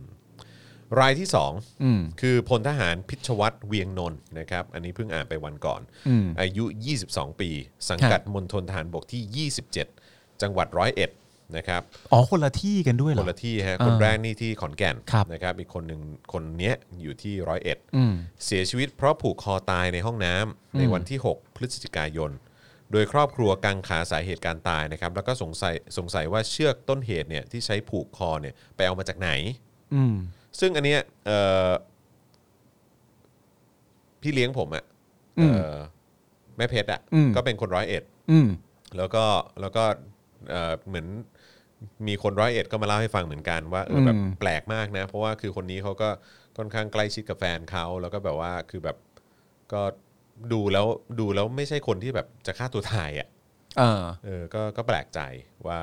หึมันเกิดเหตุการณ์แบบนี้ขึ้นด้วยเหรอ แล้วทางกรมให้เหตุผลอะไรบ้างไหมในรอบนี้ ไม่ไม่ได้บอกไม่ได้บอก ยัง วันน ไม่ได้บอก วันวันวันก่อนที่อ่านข่าวไปก็คือก็ก็มาพบมาพบศพอ่ะ อืม เออ คือเขาก็โดนลงโทษใช่ไหม เพราะว่ารู้สึกว่าจะหนีทหารด้วย อืม เออ จะหนีแบบหนีกลับบ้านนะแล้วก็ไม่ อืม ไม่กลับมารายงานตัวที่ค่ายก็เลยโดนลงโทษ เออ เหมือนว่าจะหนีทหารแล้วก็แล้วก็ ไม่ไม่ก็คือหนีหนี หนีไปแล้วแล้วไปตามกลับมาได้ คือเหมือนประมาณว่าเขาให้พักกลับบ้านแล้วก็คือแบบพอถึงกำหนดก็ไม่กลับมาอะไรเงี้ย อ๋อ แล้วท้ายสุดก็เลยโดนลงโทษอะไรประมาณเนี้ย เออ เออ แล้วเขาก็แล้วมาเจออีกทีก็คือตอนที่ไปเข้าห้องน้ำก็มาเจออีกทีก็คือตายแหละ โดยการ ผูกคอ ผูกคอตาย ใช่ อืม ครับผมนะฮะเอ่ออ่ะโอเค โทษทีครับ มีมีรายละเอียดนะครับ อ่า ด้านต้นเอ่อต้นสังกัดของพลทหารพิชวัตรเนี่ยระบุว่าวันที่ 24 ตุลาเนี่ยพลทหารพิชวัตรลากลับบ้านอ่ะอันนี้อย่างที่บอกไป โอเค เมื่อครบกำหนดเจ้าตัวไม่กลับเข้าค่าย อืม นะฮะจึงได้มีการตามตัวกลับมาจากภูมิลำเนา อืม แล้วก็ถูกลงโทษก็คือกักตัวไว้ที่กองรักษาการ แล้วก็ให้ทำงานสาธารณประโยชน์ อืม ด้านการเกษตรนะฮะ อืม และในระหว่างทำงานการเกษตรในค่ายทหารเนี่ยพลทหารพิชวัตรเนี่ยก็ได้หนีออกไปอีกนะครับซึ่งต่อมาทางครอบครัวก็ได้นำตัวพลทหารพิชวัตรเนี่ยกลับมาส่งที่ค่ายในวันที่ 5 พฤศจิกายน อืม โดยได้ถูกคุมตัวไว้ที่กองรักษาการเช่นเดิม อืม และในช่วงเที่ยงของวันที่6เนี่ยก็คือที่บ้านมาส่งให้วันที่ 5 ใช่ไหม อืม แล้วก็วันถัดมาตอนเที่ยงเนี่ยคือวันที่หกเนี่ยพลทหารพิชวัตรก็ถูกพบว่าเสียชีวิตจากการผูกคอตายในห้องน้ำ อืม และทีนี้ทางครอบครัว ก็ยัง ก็ยังสงสัยอยู่ ยังไม่ปักใจเชื่อใช่ไหมว่า ใช่ เหล่าเหล่านี้คือการเอ่อฆ่าตัวตายจริง ใช่ ซึ่งเอ่อถ้าเกิดว่าเป็นวันก่อนเนี่ยที่ที่อ่านไปเนี่ยก็ก็รู้สึกว่าเอ่อรู้สึกว่าเหมือนจะมีแบบมีข่าวออกมานะทางทนายของ อืม ครอบครัวเนี่ยก็บอกว่าเหมือนทางครอบครัวก็โดนโทรมาข่มขู่ว่าเอออย่าให้มัน อืม เป็นเรื่องเป็นราวมากอะไรอย่างเงี้ยเออแต่ไม่ได้ระบุนะว่าใครโทรมาข่มขู่ ๆ อันนี้ทนายพูด ทนาย ทนายฝั่งครอบครัว ใช่ใช่ อืม นะครับนะฮะ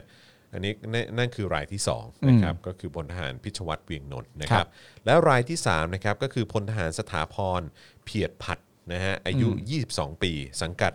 มณฑลทหารบกที่ 36 จังหวัดเพชรบูรณ์ อืมก็คนละที่กันหมดเลย คนละที่หมดเลยครับ อืม ผมเสียชีวิตจากอาการหัวใจล้มเหลวครับ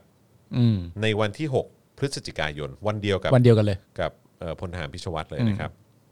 โดยแม่ของพลทหารรายนี้เนี่ยเปิดเผยว่าก่อนเกิดเหตุ ลูกชายได้หนีทหารออกมาจากค่าย อืม นะฮะต้องกลับไปเข้าคุก 1 เดือนนะฮะซึ่งหลังจากที่ลูกชายถูกคุมตัวช่วง 5-6 วันแรกเนี่ยยังสามารถติดต่อได้ กระทั่งวันที่ 6 จึงทราบว่าเสียชีวิตแล้ว นะครับ อืม โดยแม่ผู้เสียชีวิตยืนยันว่าลูกชายเสียชีวิตเพราะหัวใจล้มเหลวไม่ได้เจอเกิดจากการถูกทำร้ายร่างกายจนเสียชีวิต ตามที่เผยแพร่บนโลกออนไลน์ และตนก็ไม่ติดใจถึงสาเหตุการเสียชีวิต อืม นะฮะแต่ก็แปลกเนอะก็คือทำไมถึงทำไม ทำไมถึงไม่แปลกใจ ทำไมทำไมไม่คือทำไมอยู่ในคุกถึงหัวใจล้มเหลวได้อะ อืม แค่งงเท่านั้นเอง ไม่หรอกแต่จริง ๆ ถ้าถ้าถ้าเท่าที่พูดมาเนี่ยในความรู้สึกผมผมมีความรู้สึกว่า คือในในค่ายทหารเนี่ย มันมีอะไรเหรอครับ ความน่ากลัว ความกดดันหรือความอะไรต่าง ๆนานาอันนี้คือผมไม่รู้นะ แต่ว่าทำไมมันสามารถก่อให้เกิดเหตุการณ์ฆ่าตัวตายในกรมได้อะ อืม และอีกอย่างหนึ่งก็คือว่าถ้าสมมติว่าในข้อความแรกนั้นก็คือว่าคนพลทหารท่านแรกเนี่ยเป็นโรคซึมเศร้า นั่นแปลว่า สถานที่นี้ไม่เหมาะกับคนเป็นโรคซึมเศร้า เพราะว่าอย่างที่เราพูดคุยกันว่าเอ่อชีวิตเดียวก็ไม่ได้นะฮะ อืม ไม่ใช่ว่าจำนวนเท่านี้เท่านั้นไม่เห็นจะเป็นอะไรเลย คนนี้เป็นอยู่คนเดียวไม่ได้นะฮะ อืม ชีวิตเดียวที่เสียไปเนี่ยก็ไม่ถูกต้องนะครับ อืม มันเป็นเรื่องที่ผิด อืม แน่นอนอยู่แล้วอะไรเงี้ย เพราะฉะนั้นก็ควรจะต้องมีการอาจจะต้องมีการตรวจเช็ค ตรวจสอบกันอย่างละเอียดจริง ๆ อีกทีหนึ่งเพราะว่าทำไมเข้าไปอยู่ในสถานที่นี้แล้ว คนถึงมีความรู้สึกว่าจะฆ่าตัวตายล่ะ อืมแล้วก็คือก็ ค่อนข้างชัดเจนนะก็มีคนเนี่ยอย่างเอ่อสองคนหลังเนี่ยก็ก็พยายามหนีออกมานะ อืม อืมคือ มันเป็นที่ที่ไม่ปลอดภัยหรือมัน อืม เป็นที่ที่ไม่อะไรหรือเปล่าเขาเลยพยายามหนีออกมาหรืออะไรเงี้ยผม อ่า ก็ไม่รู้เหมือนกัน หรือแม้กระทั่งท่านแรกเนี่ย สมมติว่ามันเขาเป็นโรคซึมเศร้า อืม อย่างที่ทางกรมว่าจริง ๆ เนี่ย อืม แต่ว่าเขาอยู่ในสถานที่อื่น ๆ เนี่ย อืม เขาก็ไม่ได้ตายนี่ครับ อืม แต่ทำไมถ้าเขาเป็นโรคซึมเศร้า อืม แล้วอยู่ในค่ายทหาร เขาถึงตายแล้ว เขาถึงตายแล้วครับ นั่นน่ะสิ มันมันต้องมันอาจจะต้องตรวจสอบข้อเท็จจริงกันกันอย่างอย่างถี่ถ้วนกว่านี้นะฮะ อืมแล้วประเด็นที่น่าสนใจอยากจะให้อยากจะชวนคุณผู้ชมฟังต่อนะครับนะฮะก็คือวันนี้เนี่ยนายนัชชาบุญชัยอินสวัสด์นะครับสสพรรคก้าวไกล ก็ได้ตั้งกระทู้ถามสดด้วยวาจาต่อพลเอกประยุทธ์จันทร์โอชานะครับในฐานะที่นอกจากจะเป็นนายกแล้วเนี่ยนะฮะก็ยังเป็นรัฐมนตรีว่าการกระทรวงกลาโหมใช่ไหม อืม ถึงกรณีเอ่อคือเขาก็จะถามถึงประเด็นที่เกี่ยวกับการเสียชีวิตของพลทหารด้วย รวมถึงการที่มีการปัดตกนะฮะร่างพรบรับราชการทหารนะครับเอ่อแต่พลเอกประยุทธ์เนี่ยก็มอบหมายให้พลเอกชัยชาญช้างมงคล รมชนะฮะหรือว่ารัฐมนตรีช่วยของกระทรวงกลาโหมมาตอบแทนนะครับซึ่งพลเอกชัยชาญเนี่ยก็บอกว่า เหตุการณ์ที่พลทหารเสียชีวิตเอ่อที่เกิดขึ้นเนี่ยกระทรวงกลาโหมก็รู้สึกเสียใจกับครอบครัวผู้เสียชีวิต แล้วก็ได้เน้นย้ำไปถึงผอบอหน่วย ให้ดูแลอย่างใกล้ชิด กองทัพได้ช่วยเหลือครอบครัว จัดงานศพอย่างสมเกียรตินะฮะโดยทางหน่วยก็มีการตั้งกรรมการสอบสวน ซึ่งก็แน่นอนนะฮะก็ตั้งตั้งกันภายในหน่วยโดยทหารกันเอง อืม ด้วยคนข้างในนั้นเองนะครับนะฮะก็ผมเชื่อว่าเราคงจะได้ค้นพบความจริงอย่างแน่นอน ครับ นรับ คงจะ ผม โปร่งใสกันน่าดูเลยทีเดียว โปร่งนะฮะ ใสแน่นอน ฮะ ครับผมนะฮะและให้ความร่วมมือกับเจ้าพนักงานสอบสวนทางตำรวจเข้ามาดำเนินการ หากมีความผิดก็จะมีการลงโทษทั้งทางวินัยและทางอาญาโอเคนะฮะส่วนเหตุผลที่ไม่รับร่างพรบรับราชการทหารของก้าวไกลนั้นนะครับ เพราะนายกรัฐมนตรีได้ให้หน่วยที่เกี่ยวข้องพิจารณา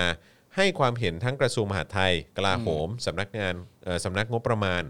เอ่อกฤษฎีกานะครับแล้วก็มีการรวบรวมความเห็นมาว่า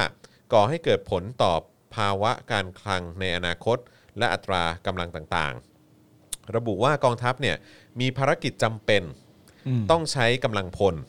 ทั้งใน 3 จังหวัดชายแดนภาคใต้ ครับ และแนวชายแดนต่างๆ ของประเทศไทย ครับ โดยการจัดหากำลังพลเนี่ยมีทั้งแบบสมัครใจและแบบคัดเลือก ครับ ซึ่งปีนี้ความต้องการกำลังพลกว่า 90,000 คนนะฮะ ในปีนี้เหรอ ต้องการกำลังพลกว่า 90,000 คนนะฮะ อู้เยอะมากเลยนะฮะ 90,000 คนครับนะฮะ นี่คือใช้คำว่าในปีนี้ต้องการเลยฮะ ใช่ครับผม ต้องการต้องการเท่ากับจำเป็นไหม ไม่รู้เขาบอกเขา หรื ใช้ อ ว่า แค่ ต้องการ ต้ ต้อ อง ง การครับ เออ ผมนะฮะ90,000 คน อืม มีผู้สมัครใจที่สมัครเนี่ยเพียง 45,000 คน ครับ ส่วนที่เหลือก็มาจากการจับใบดำใบแดงนะครับ 45,000 คนผมก็เซอร์ไพรส์มากแล้วนะครับ ใช่ใช่ใช่ใช่ ผมก็ถือว่านั่นเป็นจำนวนที่เยอะมากเลยนะครับ แล้วคุณก็จะได้บุคลากรที่เต็มใจอยากจะเป็นด้วยนะฮะ ใช่ แต่ว่าคุณต้องการถึง 90,000 คน เพราะฉะนั้นคุณก็เลยไปจับใบแดงนะฮะ ให้ให้คนจับใบดำใบแดงอีก 45,000 คน ก็ไปฝืนใจเขา ครับผม อีก 45,000 คนนะฮะ บังคับเขาแหละว่างั้นดีกว่า นอกจากนี้นะครับยังกล่าวว่าการปรับลดกำลังพลเนี่ยต้องทำในระยะยาว ไม่สามารถทำในระยะสั้นได้ เพราะจะส่งผลในเรื่องของขวัญกำลังใจ สวัสดิการ และประสิทธิภาพของกองทัพครับ ประสิทธิภาพของกองทัพอะฮะ ผมงงมากกว่าคือขวัญกำลังใจอะไรวะ ต้องการขวัญกำลังใจไปทำอะไรนะตอนนี้ฮะ ใช่คือแบบว่าคืออ๋อตายแล้วทหารเกณฑ์น้อยลง ไม่มีกำลังใจเลย เหรอ เรา ครับ ก็ไม่สามารถปกป้องชาติได้สิอย่างเงี้ยเหรอ โอ้แล้วในทุกปีที่เวลาเกณฑ์ทหารนี่คุณก็ฟินกันมากเลยสิฮะ นั่นน่ะดิ โอ้จำนวนเท่านี้เข้ามาดีจังเลย ไม่ได้ใช้ทำอะไรหรอกนะ แต่ว่ารู้สึกดี เพราะว่าฝืนใจเข้ามาแต่ยังไงก็เข้ามาแล้วเนี่ยก็ก็ดูเหมือนรักชาติเหมือนฉันเลย แล้วก็บอกว่ามีผลกระทบในเรื่องของสวัสดิการด้วย เออ อันเนี้ยกูงง ใช่กูก็ มัน งง คือมันคืออะไรวะ สวัสดิการคือสวัสดิการของทหารที่เกี่ยวข้องอะไรเงี้ยเหรอ หมายถึงว่าถ้าถ้าคนน้อย ถ้าคนน้อยก็กระทบกับสวัสดิการเหรอทำไมวะ คืออะไรวะ ใช่ เนี่ยแหละ มันน่าสงสัย หรือหรือแม้กระทั่งที่ที่พักก้าวไกลยื่นไปเนี่ยมันเป็นการยื่นไปในแง่ของลักษณะว่าไม่ต้องมีการเกณฑ์ทหารถูกไหม เข้าใจว่าอย่างนั้นนะ แล้วถ้าไม่มีการเกณฑ์ทหารมันไปกระทบกับสวัสดิการยังไงวะ คือที่แน่ๆคือเขาโอเคเขาให้ 3 เหตุผลใช่ไหมก็คือ เออ ขวัญกำลังใจ เออ สวัสดิการ แล้วก็ประสิทธิภาพของกองทัพ อืม ซึ่งผมเข้าใจว่าถ้าเกิดที่เขาหมายถึงไอ้เรื่องปรับลดกำลังพล หรือว่าการที่สมมุติจะยกเลิกเกณฑ์ทหารเนี่ยอาจจะไปกระทบกับประสิทธิภาพของกองทัพ เออ อ่าแต่ว่า เพราะว่า ไอ้ คนน้อย ใช่แต่ไอ้สองข้อแรกเนี่ยผมไม่เข้าใจเหมือนกันเรื่องขวัญกำลังใจแล้วก็สวัสดิการเนี่ยผมก็ไม่เก็ต ผมว่าข้อแรกเป็นข้อแบบว่าถมถุยเฉยๆอ่ะตัดทิ้งไปอ่ะ ใช่ นึกออกปะขวัญและกำลังใจอะไร ก็ไม่มีเหตุผล จะเอาไปทำอะไรครับ ใช่ แต่ไอ้ข้อ 2 เนี่ยน่าสนใจ เออสวัสดิการใช่ไหม เพราะว่าถ้า แล้วก็ ถ้าคนน้อยลงเนี่ย ก็จะเบิกงบได้น้อยลงหรือเปล่า ก็เป็นไปได้ อ๋อ ใช่ ในแง่ของ แล้ว นี่คุณอิซี่ทีวีบอกว่างบต่อหัวไง อ๋อ เออ เออแล้วพอแบบเบิกปีนี้น้อยลงอ่ะ อืม ปีถัดปีถัดไปก็จะแบบ ลดลงไปเรื่อย ลดจะเพดานการเบิกงบมันจะลดลงหรือเปล่า ๆ อ๋อ ยิ่งเยอะจำนวนต่อหัวที่เบิกมาเพื่อเป็นสวัสดิการของเขาเนี่ย มันก็เป็นจำนวนที่เงินที่ดึงออกมาได้เยอะขึ้น ถ้าน้อยลงหรือไม่มีเลย กระทบนะฮะ ไอ้อ๋อนั่นถ้างั้นกระทบแน่ฮะ กระทบครับ ถ้า ผม น้อยลงหรือไม่มีเลยเนี่ยไอ้เงินตรงเนี้ยมันก็จะมันก็จะไม่มีเลยเหมือนกัน แล้ว ไม่มี โดน การเกณฑ์ทหารเงินส่วนนี้ โด ก็ น คือ แบ่ง หาย ไป ไป ให้กระทรวงอื่นอะไรอย่างเงี้ยสมมติ เออ อ่า อืมอืมก็คืออ อ กระทบกับงบของกระทรวงกลาโหมนะฮะอืม อ๋อ เดี๋ยวกระทรวงกลาโหมได้เงินน้อยลงจะทำยังไงอะฮะอืม อันนี้มันเป็นข้อมูลชี้แจงจากใครอ่ะ จากเอ่อรัฐมนตรีช่วย เออก ลาโหม เขาไม่น่าชี้แจงตรงไปตรงมาแบบนี้เลยนะครับ เขาก็รู้กันหมดแล้ว ว่าคุณต้องการจะทำอะไร เพราะเขาไม่ได้สนใจเรื่องขวัญและกำลังใจหรือประสิทธิภาพนะฮะ นั่นแหละ ขวัญ ดิ ผมว่าคนสนใจเรื่อง ขคนที่บ้านหรือเปล่า อืม ที่บ้านพักอ่ะ เออ เดี๋ยวย่าไม่เนียนนะ เออ เดี๋ยวย่าไม่เท่ากัน ไม่มีค เดี๋ย น วสเพื่อ ร้าน งเก เพื่อง น ใน เพื่อนไปช่วยตัดหญ้าน้อย อ๋ออ๋อโอเค ครับผม ไม่มีก็เบิกไม่ได้ อืม เราจะเบิกมาทบในสิ่งที่ไม่มีได้อย่างไร อืม ยิ่งมีเยอะ กรทบเขา ก็ยิ่งเบิกได้เยอะ อืม ก็ร่ำรวยกันแล้วทีนี้ แล้วก็เบิกได้เยอะนะ เงินภาษีเนี่ย เออ มครับผมงบประมาณเนี่ย อ๋อ จากประชาชน ก็ไม่น่าจะยอมรับความจริงขนาดนี้ ครับผม โอ้ อันนี้ต้องเป็นการยอมรับที่บอกว่าบริสุทธิ์ผุดผ่องมากๆจริง ครับผม อ๋อ นะฮะอ่า เป็นยังไงครับคุณผู้ชมสมมุติว่าตามที่เขาอธิบายจริง อืม ๆ 3 ข้อนี้ที่เขาว่ามาที่เป็นการปัดตกนโยบายของก้าวไกลไป อืม เกี่ยวกับเรื่องการเกณฑ์ทหาร เป็นยังไงบ้างฮะสามข้อนี้ฟังเสร็จเรียบร้อยแล้วเขาก็เขาก็บอกเรานะเขาก็ไม่ได้เงียบหายไปนะ อืม ฟังแล้วเป็นยังไงบ้างครับ คุณทศพลบอกว่ากรณีผูกคอตายที่มทบ23เนี่ยน้องเป็นโรคซึมเศร้าจริง ๆ ครับ ผมมีแหล่งข่าววงในโอเคนะฮะก่อนหน้านี้เนี่ยเป็นลมแดดตาย เพราะซ่อมกลางแดดแต่ไม่เป็นข่าวครับ อืมครับผม ก่อนหน้านี้มีลมหมายถึงอีกคนหนึ่งใช่ไหมฮะ น่าจอีกคนนึงนะครับ ผม อืมนี่ปกติซึเป็นซึมเศร้าเป็นอะไรพวกนี้เขาให้บรรจุด้วยเหรอครับ นั่นน่ะสิฮะมันมีเหมือนการตั้งคำถามเหมือนเหมือนภาวะพวกนี้เหมือนกันนะฮะ แต่ว่าแล้วมันโอเคไหมที่เขาตายในค่ายอ่ะ ใช่ฮะ ใช่ไหมฮะ และจริง ๆ ก็อีกอันหนึงก็คือก่อนหน้านี้เป็นลมแดดตายเนี่ย อืม มันได้เหรอครับ นั่นน่ะสิครับ นะฮะ อืม จริง ๆ ก็น่าจะต้องตั้งคำถามว่า เอ๊ะแล้วเป็นเป็นในการฝึกฝนเนี่ย มันเป็นการฝึกฝนที่ เป็นลมแดดตายกันได้เลยเหรอครับ อืม นั่นน่ะสิ ฝึกอะไรกันบ้างอะเนี่ย ครับผม ทำอะไรกันอยู่บ้างอะเนี่ย ไม่แต่แต่ถ้าเกิดลองคิดจากข่าวที่เราอ่านอ่านมาทุกๆวันอ่ะ อืม ข้าวก็ให้กินน้อยด้วยหรือเปล่า เอ เออวัน ไม่ นี้ รู้สิฮะอันนี้ผมไม่รู้ วันนี้วันนี้ก็มีมีภาพออกมาไงที่ภาคใต้ปะ อืม ที่บอกว่าให้กินข้าวกับอะไรปลาร้าหรืออะไรสักอย่างอะจำไม่ได้แต่ว่าเหมือนที่เดียวแต่ว่าต้องแบ่งกันกิน 18 คนอะ เหรอ แบบไอ้เหี้ยอะไรวะเนี่ย อ่ะอ่านของท่านนี้ดูนะครับ ผม คุณ เคยเป็นทหาร อ่าน นะฮะถ้ากำลังพลน้อยลงจะเบิกงบได้น้อย พูดง่ายๆ มีงบให้แดกน้อยลงเออเดี๋ยวขออ่านคอมเมนต์แป๊บหนึงฮะ อ่ะ งบที่โดนแดกเดี๋ยวกันงบที่โดนแดก หัวคิวประจำคืองบเบี้ยเลี้ยงต่อวันที่ทำอาหารให้กับทหารเกณฑ์กินนั่นแหละครับ โดนทุกวัน คือพอเห็นข้าวข้าวในที่เขาถ่ายรูปกันมา อืม ก็ไม่แปลกใจว่าทำไมเป็นลมแดด ใช่ มันไม่ อ๋อ เพียงพอต่อการ ไม่มีแดก ใช้ ไง ชีวิตอะ เออใช่คุณคุณภาพชีวิตไม่ได้ดีนะฮะ มันไม่เหมาะสมกันนะฮะ คุณโชว์คุณบอกว่าผมไม่เห็นด้วยนะกับการยกเลิกเกณฑ์อาหารเนี่ย อ่า แต่ ครับ ผมเห็นด้วยกับการยกเลิกกองทัพไปเลยครับ ถ้ามัน ถ้ามันเละเทะขนาดนี้ อุ้ยอืมครับผม อุ๊ยต้องพิมพ์มาให้รวดเดียวนะฮะ ครับ นี่ไม่งั้นเผลอไปทะเลาะด้วยขึ้นมา ไม่ไม่รู้ว่าไม่รู้ว่าจะเอาฮากันอยู่ ครับผมนะฮะ ทำไมคุณพูดอย่างนั้นล่ะครับอ๋อโอเคโทษโทษโทษ อ๋อครับผมนะฮะอ่ะใครที่อยากจะสนับสนุนเรานะครับสนับสนุนให้เรามีกำลังในการผลิตรายการต่อไปได้ทางบัญชีกสิกรไทยนะครับ 0698975539 หรือสแกน QR Code เข้ามาก็ได้นะครับผม ตอนนี้ 32%แล้ว ขอบพระคุณทุกท่านมากเล เย้ ย นะครับขอบพระคุณนะครับนะฮะสนับสนุนกันเข้ามาได้เรื่อยๆนะครับนะฮะอย่าลืมว่าถ้า 60%วันนี้คุณปาล์มจะเล่าเรื่อง รถเมย์ครับ รถเมย์ให้ฟังนะครับผม เป็นรถเมย์คนหนึงนิดด้วย ไม่ใช่ เหมือโอ้โหไอ้ยา ไอ้ยะ ไอ้ยานะครับนะฮะ วันนี้เรามีข่าวอะไรที่เตรียมมาที่แบบว่าตรงกับหัวข้อเป๊ะ วันนี้ก็ อ๋อ ๆแผ่วแผ่ว เออ เราจะเอาเรื่องแผ่วเลยไหม อ๋อ เรื่องแผ่วเหรอ เรื่องแผ่วก็อย่างที่ผมเล่าเล่าไปตอนต้นนั่นแหละเออ อ่า ก็คือว่าทางเอ่อสภาความมั่นคงแห่งชาติเขาก็รายงานกับกับ อืม ประยุทธ์ไป อืม ก็เลยทำให้วันนี้ประยุทธ์เนี่ยยิ้มแย้มทั้งวัน เออ เออ เขาแผ่วแล้ว เออแผ่วแล้วเนี่ยทั่ว เออ ประเทศเนี่ยมีแค่ห้าหมื่นคนเอง เหรอ เออ รวมแล้วแค่ห้าหมื่นเอง ทั่วประเทศรวมกันน่ะเหรอ เออที่แบบเหมือนชุมนุมกันวันก่อนเนี่ยรวมแล้วห้าหมื่นคนอะไรอย่างเงี้ย อ๋ เอ อ ออะไรอย่างเงี้ยเพราะฉะนั้นก็แบบสบายใจได้แบบว่า ที่เหลือ อะไร ไป อย่าง สื่ เงี้ย อมวลชนหรือเปล่า เออ อะไรอย่างเงี้ย ก็คือแล้วทีนี้ก็คือประยุทธ์ก็คือคลายใจได้ว่า สบายใจ บบ แล้ว โอ้อ่ะ สบายใจ ข้อแรกไม่เยอะข้อที่ ใช่ สองมันแผ่วแล้ว แถวแล้ว อ๋ออื มครับผมนะฮะอ๋อแล้วก็วันนี้เนี่ยต้อนรับการกลับมาของอีกหนึ่งบุคคลสำคัญนะครับ คือ นะฮะบิ๊กแดงฮะ ฮะ กลับมาแล้วนะครับมีภาพปฏิบัติหน้าที่รองเลขาธิการพระราชวัง ครับ ตามเสด็จนะฮะเอ่อไปที่อุดรธานีเมื่อวันก่อนไง ฮะ เออนะครับก็มีภาพออกมาละ อืม หลายคนก็คิดถึงนะฮะว่า ครับ เป็นยังไงบ้างนะครับหลังจากไปบวชมาอะไรอย่างเงี้ย อืม โอเคไหมอะไรอย่างเงี้ยเออนะครับล่าสุดนี้ก็ เหรอฮะเขาเขาใช้คำพูดกันอย่างนั้นเลยครั คิ บ ดถึง คิดถึงจังเลย คิดถึงจังเลย เป็นยังไง ออ มาบ้าง โอเคไหมนะอะไรอย่างเงี้ย เออ เออครับผมนะ กลับบ้านดีๆเพื่อน ใช่ครับผมนะฮะก็ตอนนี้โอเคละเออครับ เออ ผมนะฮะก็เห็นหน้าเห็นตาละ เออ ปลอดภัยดีนะครับโอเค ก็ต้อง โอเคดี โอเคดีโอเคดีสุขภาพร่างกายแข็งแรงดี ใช่ครับผมใช่ครับผมนะฮะ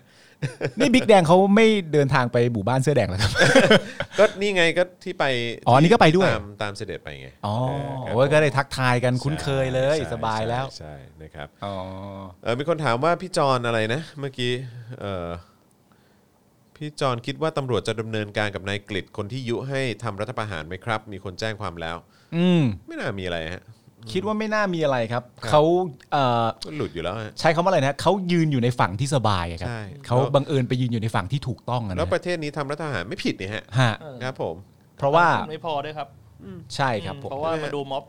รัษฎรหมด เออแต่ผมทายนะ อย่างที่บอกไปผมทายว่าไม่ไม่เกิดอะไรขึ้นหรอกครับ อืม เขาอยู่ในในฝั่งที่ที่ ยืนหยัดซึ่งความเป็นคนดีนะครับผม ครับผม ในการที่จะทำให้สถานการณ์ต่อต่อประเทศมันมันสมมติว่าลดความตึงเครียดลงเนี่ยเขาคิดถึงรัฐประหาร อืม ก่อนที่ประยุทธ์ออกอีกนะฮะ ครับผม รัฐประหารเป็นช้อยแรกนะครับ ก่อนเรื่องการยุบสภาลาออก หรือแก้รัฐธรรมนูญนะฮะ ครับผม รัฐประหารก่อนดีกว่า ใช่ ถ้าตึงเครียดขนาดนี้ประยุทธ์ไม่ต้องออก อืม มันเรื่องไกลตัวไป รัฐประหารเลย รัฐประหารเลยดีกว่านะค ครั รับบ ผม นี่คือความคิดของเขานะฮะ อืม อย่างแรกที่ทำรัฐประหารเลยดีกว่าครับ ครับผมอืมนะฮะ แต่ก็คงไม่มีอะไรเกิดขึ้นกับเขานะฮะย้ำอีกครั้งหนึ่ง ใช่ครับผมตามสไตล์ฮะเอ่อมีคนบอกให้คุยเรื่องธนาธรโดนม็อบเหลืองทุบรถหน่อยเออวันนี้ผมก็อ่านข่าวอยู่เหมือนกัน แล้วก็ติดตามภาพอยู่เหมือนกันนะครับ ก็ผมแปลกใจมากเลยนะคุณผู้ชม อืม ผมแปลกใจจริง ๆ ผมตกใจมากเพราะว่า อืม ปกติแล้วเนี่ย เอ่อคนเสื้อเหลืองเนี่ยเขาจะแบบแบบเขาเรียกว่าอะไรอ่ะสงบสันติ อ่า นะฮะคือประนีประนอม อ่าสุภาพ สุภาพ อ่า ผมตกใจมากที่ผม รัก เห็นภาพ ชาติ วัน ด้วย นี้ใช่ อ่า ผมเห็นภาพการรุมแล้วก็ทุบรถของ อ่า เอ่อรถที่เขาเชื่อว่าเป็นรถที่ธนาธรนั่งอยู่ อ่า โอ้ยแบบเอาธงแบบว่าอะไรนะธงชาติลงเอาไม้ที่แบบติดธงชาติทุบรถอะไรขึ้นไปปีนบนรถอะไรแบบโอ้ยแบบล้อมรถกันแบบ โอ้ เต็ นี่ ที่ ผม เลย ยังไม่ได้ดู ผ นะ ม เนี่ย ตกใจมากผมเป็นภาพที่แบบสะเทือนใจ เฮ้ย มัผนแบบ เป็นไปได้ยังไง ผมแบบ วะ เฮ้ยเป็นไปได้ยังไงว่าแบบเสื้อเหลืองนี่เขาแบบ แล้วเขาใส่เสื้อเหลืองหรือเปล่า เอออะไรนะ ในขณะ ใส่ ที่ เสื้อเหลืองใส่เสื้อเหลือง เขาใส่เสื้อเหลืองอยู่ด้วยเหรอ คือคนที่ล้อมรถอ่ะเสื้อเหลืองหมดเลย แล้วยังทำการที่ดูเหมือนดูเหมือนถอยได้ขนาดนั้นเลยเหรอ ใช่ผมตกใจมาก เฮ้ย มันมันจะเกิดขึ้นกับคนที่ใส่เสื้อเหลืองได้ยังไง ใช่ อะ ใช่ใช่คือแบบว่า อะไรวะ คืออย่างเหตุการณ์ที่เกิดขึ้นที่รามคำแหงนี่ผมก็นึกว่าเป็นการใส่ร้ายแล้วนะฮะ อ๋อ เออ เพราะว่าล่าสุดนี่เขาเขาเอ่อน้องลื่นเองใช่ไหม น้องน้องไปสะดุดล้มเอง แล้วผมก็เชื่อทันทีเลยนะ ใช่ใช่ เพราะว่าคนที่พูดว่าน้องลื่นเองเนี่ยเป็นคนที่ใส่เสื้อเหลือง ผมก็ ใช่ แบบว่าไม่ไม่ต้องไปตีความอะไรมาก ใช่ ให้ตั้งต้นว่าเป็นข้อเท็จจริงได้เลย ใช่ใช่ นี่ไม่ใช่แค่ความจริงนะ ใช่ใช่ ข้อเท็จจริงได้เลย ใช่ไอ้ไอ้ลำโพงอ่ะมันเด้งขึ้นมาเอง ใช่ เออลำโพงมันเด้งขึ้นมาเอง ลำโพงไม่ได้โดนใครเลย ใช่ซึ่ง จริงๆอ่ะเขา ซึ่ง เขาต้องการจะยกลำโพงอ่ะออกมาให้ ใช่ แต่ว่ามันเด้งหลุดมือแล้วก็ หลุ เด้งกลับ มือ เข้าไป ด้งไปโดนน้องเขา เพราะว่าเขาเป็นคนเสื้อเหลืองไง ใช่ใช่ นึกออกไหม แล้วผมก็กำลังคิดอยู่ว่าเอ๊ะหรือว่าภาพที่ผมเห็นเนี่ยมันเป็นภาพที่ผมเข้าใจผิด เออ ว่ามันน่าจะเป็นภาพที่จริง ๆ แล้วเนี่ยเขาน่าจะเข้าไปดูว่าคุณธนาธรโอเคดีไหม เป็นห่วง สุขภาพดีหรือเปล่า อ่า เออคุณธนาธรแบบว่าเหงื่อออกไหมอะไราง ถ้อย เงี้ คำที่เขาใช้จะเป็นลักษณะไหนเวลาคุยกับคุณธนาธรเขาจะสุภาพประมาณไหน เขา เว ก็ ลา จะ คุ แบ ย บว่าไอ้เหี้ยในละ คุณ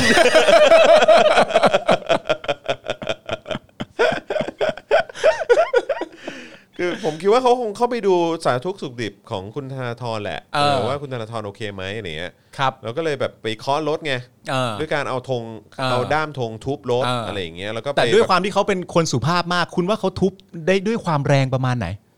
โอ้โห โอ้ยเคี้ยก็แรงเหมือนกันนะ ใช่ใช่ใช่ใช่เออ อ๋อ ตูมตูมตูมตูม อ๋อก องแกงกองแกงไม่รู้รถบุบหรือเปล่านะฮะแต่ว่า เออ ก็คงห่วงมากแหละ อืม คงเป็นห่วงมาก มันมัน น่าจะเป็นห่วงมาก ผมว่ามันก็คือลักษณะประมาณเหมือนแบบ สมมติว่ามีแบบสิงห์มอไซค์จะแข่งกันอะไรอย่างเงี้ยแล้วแบบอีกคนนึงก็บอกระวังตัวนะมึงก็คือเป็นห่วงใช่ไหม ใช่ใช่ เออ ใช่ ก็ผมก็ว่าน่าจะเป็นอารมณ์ ระ นั้น วัง แหละ ตัวไว้นะมึง ระวังตัวไว้นะมึง ใช่ ไอคน ใช่ ที่ขับแล้วได้ครับผมจะขับรถดีๆอ ขอบ ย่างเงี้ คุ ย ณมากนะครับ เอขอบอคุณมากนะครับ ขอบคุณ โ ที่เป็นห่วงผม ที่แท้เป็นห่วงสุขภาพผมนี่ เอ เอง ออเพราะว่าถ้าสมมติว่าถ้าสมมติว่าจะให้เราเนี่ยหรือว่าให้คุณผู้ชมเนี่ยตีความว่าคนที่ใส่เสื้อเหลืองเนี่ยผู้ represent การรักชาติศาสนา และสถาบันพระมหากษัตริย์เนี่ย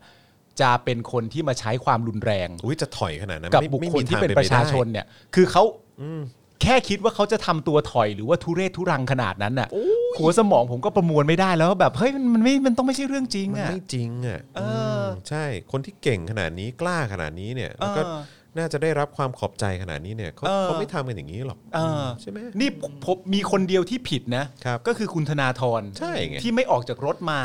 หรือว่ารถนั้นมันไม่ใช่รถคุณธนาธรรู้สึกว่าจะไม่ใช่นะ รู้สึกไม่ใช่รู้สึกว่า เออ ธนาธรไม่ได้อยู่ในรถคันนั้น งั้นก็โชคดีไป ครับผม เพราะว่าถ้าคุณธนาธรอยู่ในรถคันนั้นเนี่ยแล้วไม่เปิดประตูออกมาขอบคุณคนที่เขามารุมล้อมรถเหล่านั้นเนี่ยผมถือว่าคุณธนาธรทำไม่ดี ใช่เสียมารยาทก เสียมารยาท เสียมารยาทมาก คุณต้องสุภาพกับคนเหล่านั้น ใช่ เพราะคนเหล่านั้นเขาไม่ได้ถอย ใช่ เขาไม่ได้ทุเรศ ใช่ครับผม เขาไม่ได้เป็นคนที่แบบว่าหยาบคาย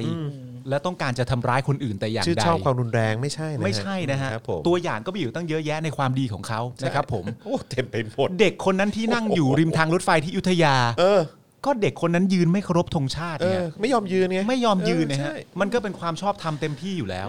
และอยู่ดีๆ คุณธนาธรจะมีคนมาทักทายแบบนั้น โอเคอาจจะเห็นต่าง แต่ว่าพวกเขาก็เห็นต่างอย่างสุภาพมาโดยตลอ โอ้ ด ยสุภาพมาก น่ารักจะตา ไม่ ย เน้นความรุนแรงครับ นิสัยใจคอก็ดี ใช่ จิตใจก็แสนจะบริสุทธิ์ผุดผ่อง Oh my แสนสะอาด God ใช่ครับผม โอ้โห เฮ้ย สุดยอดนะฮะจริง ๆ สุดยอดนะฮะสุดยอดครับผมนะฮะก็เอ้อคุณธนาธรนี่แย่จริงๆเลย ครับ อืมนะฮะ ผิดหวังผมผิดหวังนะฮะ ถ้าลงมาขอบคุณเขาตั้งแต่ต้น เออ ขอบใจนะ อะไรอย่างเงี้ย เออ เอออะไรอย่างเงี้ย ขอบใจนะ อยู่ในรถคันนี้จริง เออๆด้วย อะไรอย่างเงี้ยเออก็ เออ ไม่มีปัญหาหรอกอืม แต่ว่าถ้าเกิดสมมติว่าคุณธนาธรไม่ได้อยู่บนรถคันนั้นจริง ๆ เนี่ย แล้วคุณธนาธรอยู่ที่อื่นเนี่ย ครับ แต่ว่าถ้าแบบทีมของคุณธนาธรโทรไปตามเนี่ย อืม ถ้าผมเป็นคุณธนาธรผมก็ต้องวนรถกลับมา ใช่ไหม เพื่อมาพูดคุยแล้วก็มาขอบคุณ เออ ความดีเหล่านั้นอะคไรรับเงี้ย ผม เพราะคนเหล่านั้นเขาไม่ได้ทุเรศซะหน่อย ใช่ เขาไม่ได้ถอยซะหน่อย ใครเขาจะทำอย่างนั้นเออ เอ้า ครับผม เป็นไปได้ไงวะ เอานี่พี่ป้ามาเนี่ย นึกว่าอะไรฮะ เฮ้ยว่าอะไร ผมคุณกนก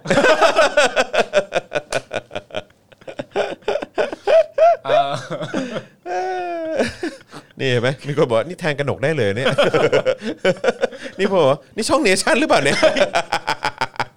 เป็นช่องเนชั่นที่เปลี่ยนแปลงไปแล้ว เออครับผม นะคุณธนาธรไม่ได้อยู่รถคันนั้น ใช่ แต่ก็ไม่ได้ทำให้คุณธนาธรพ้นผิดนะฮะ ใช่ใช่ใช่ เพราะ คุณ ว่า ธนทรไม่ได้ดูดีขึ้นเลย ใช่ครับ ใช่ฮะไม่ได้ดูดีขึ้นเลยครับ ไม่ได้ ผ ดูแบบว่าจะชนะขึ้นมาเลย แย่มากแย่มาก ครับผม นะครับผม อ่ะ อ่ะโอเคก็วันนี้ก็เดี๋ยวเอ่ออัปเดตอื่นนะครับอ่ะเดี๋ยวตอนนี้ใครที่อยากจะสนับสนุนเรานะครับก็สนับสนุนให้เรามีกำลังในการผลิตรายการต่อไปได้นะครับ ทาง อ่า บัญชีกสิกรไทยนะครับ ครับ 0698 975 539 หรือสแกน QR code ก็ได้ด้วยเหมือนกันนะครับ ผมนะฮะยังไงก็เอ่อฝากทุกท่านนะครับได้ช่วยสนับสนุนเรากันด้วยละกันนะครับ ครับผม แหมมีคนบอกว่านี่รายการ Daily Topic หรือเปล่า ก็ผม ผมเห็นว่าเขาเนี่ยเกิดการเปลี่ยนแปลงแล้ว เออ ผมก็เลยแบบว่า เอ้ย เออ ลองเป็นแบบนี้ดูบ้างไหม เออ อะไรอย่างเงี้ย เออ เออ อะไรนี่คุณคุณปาล์มแบบกาจะ เสียบแทนเหรอ แอบออดิชั่นเหรอ เออ นี่ เฮ้ เขา ย บอกว่านี่แบบเราสองคนจะไปสมัครเนชั่นหรือเปล่าเนี่ย โอ้ พูดแบบนี้เนี่ย โอ้ไม่ได้ครับ เขาไม่เขาไม่รับครับ เออ ครับผม เขาบอกว่าว่ายปลอม บอกว่าให้ปลอมนี่ ปลอมเนี่ยพวกนี้ แล้วปลอมได้ด่าเราแรงมากเลย ครั นะ บผม เราเดินเข้าไปแบบแบบแบบ เออ เดินเข้าไปแบบ เราสองคนต้องการมาสมัครเป็นผู้ประกาศข่าวเนชั่นครับ ครับผม เขาก็รีบแบบไล่เราออกมาไล่ไล่ไล่ไล่เราออกมาแล้วแบบ เราไม่รับพวกมึงสองคนหรอกพวกมึงแม่งเป็นฝ่ายที่ชอบประชาธิปไตยออกไปอ๋อขอโทษจริงครับ ขอโทษครับขอโทษ ไม่น่าเลยนะ ไม่ ไม่ น่า น่านะพลาดอะ ผมไม่น่า ผมไม่น่า เสือกชอบในอะไรที่ผิดอ่ะ ผมไม่น่าชื่นชอบในประชาธิปไตยที่ เออ ทำให้เสียงของทุกคนมีค่าเท่ากันเลย ใช่ครับ อันี้ ผ ผม มต้องซอรี่จริงๆ อันนี้เป็นตรกกะความคิดที่ผมได้มาแต่เด็กแล้วมันผิดเพี้ยน แจมาก ผมน่าจะเปลี่ยนความคิด แจงจริง นี่ถ้ากูชื่นชอบเผด็จการซะก็ดี ครับผม อะไรวะ อื เนี่มยนะฮะ เลือกใคร คุณบริภาพบอกว่าต้องทำตามเนชั่นเวย์ฮะถึงจะเข้าเนชั่นได้ Nation Way เน ว่ะ ชั่นเวย์ Nation ครับ Way ผม สื่ออันดับหนึ่งอยู่มากกว่า 50 ปี อืมครับผม โดยที่มีคุณกนกอยู่มาถึง 24 ปี ยี่สิบสี่ปีค โอ้ รับ โห ผม สุดยอดจริง สุดยอดเฮ้ยวันนี้นี่แบบว่า การท่องเที่ยวเราแบบสุดยอดจริง มันคือมันคือเครื่องบินเครื่องบิน เออ วันนี้ เยอะ วันนี้ มากเลยนะ วันนี้เครื่องบินบินเยอะมากครับ เออ แต่ว่า ไม่รู้ แต่ว่ามันเป็นเครื่องบินเครื่องบินนี้ปะเครื่องบินเครื่องบินรบหรือว่าเครื่องบิน ไม่รู้ เครื่องบินรบ เออ ไม่รู้ ไม่รู้ไง อ๋อเหรอ ซ้อมวันเด็กหรือเปล่า ไม่รู้มีใครมาขับเล่นหรือเปล่า ขับเล่นอีกแล้ว ไม่ถ้าไม่มีใครขับเล่นก็เนี่ยเขาพาทัวร์มาลงดอนเมือง อ๋อหรือว่านี่วะไอ้ นี่ไงที่เขาบอกว่าจะ บิน พา ทำบุญอะบินทำบุญ 99 วัดอะ เอ้ยวันนี้แล้วเหรอ ไม่รู้เหมือนกันเออ เออเออใช่ เออ จอย แต่ว่าโอ้ยวันนี้แบบ ทำบุญบนอากาศอย่างเงี้ยเหรอ ใช่ ผ่าน ไม่แต่ 99 วั เขา ต บอก ใช่ ต์ เออ เขาบอกบินแค่เท่าไหร่เอง เออ กี่ชั่วโมงชั่วโมงครึ่ง แป๊บเดียวใช่ไหม อืม ใช่แต่นี่บินตั้งแต่บ่ายหนึ่ง เออแต่งงไงผมก็ไม่เข้าใจเหมือนกันว่าเอ้ยทำไมมันถึงแบบเออทำไมแบบบินทั้งวันเลยอะบินแทบจะทุก 10 นาทีอะ วัน หรือ เด็ก เขาพานักท่องเที่ยวที่แบบ บับเบิ้ลฮะ VIP มา VIP มา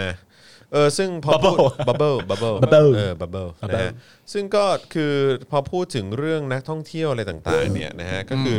เออมันจะมีอยู่ 2 ประเด็นที่น่าสนใจนะค ครั รับบ ก็คือเรื่องของเออตอนนี้เนี่ยเออมันมีข่าวออกมาว่ามีทหารติด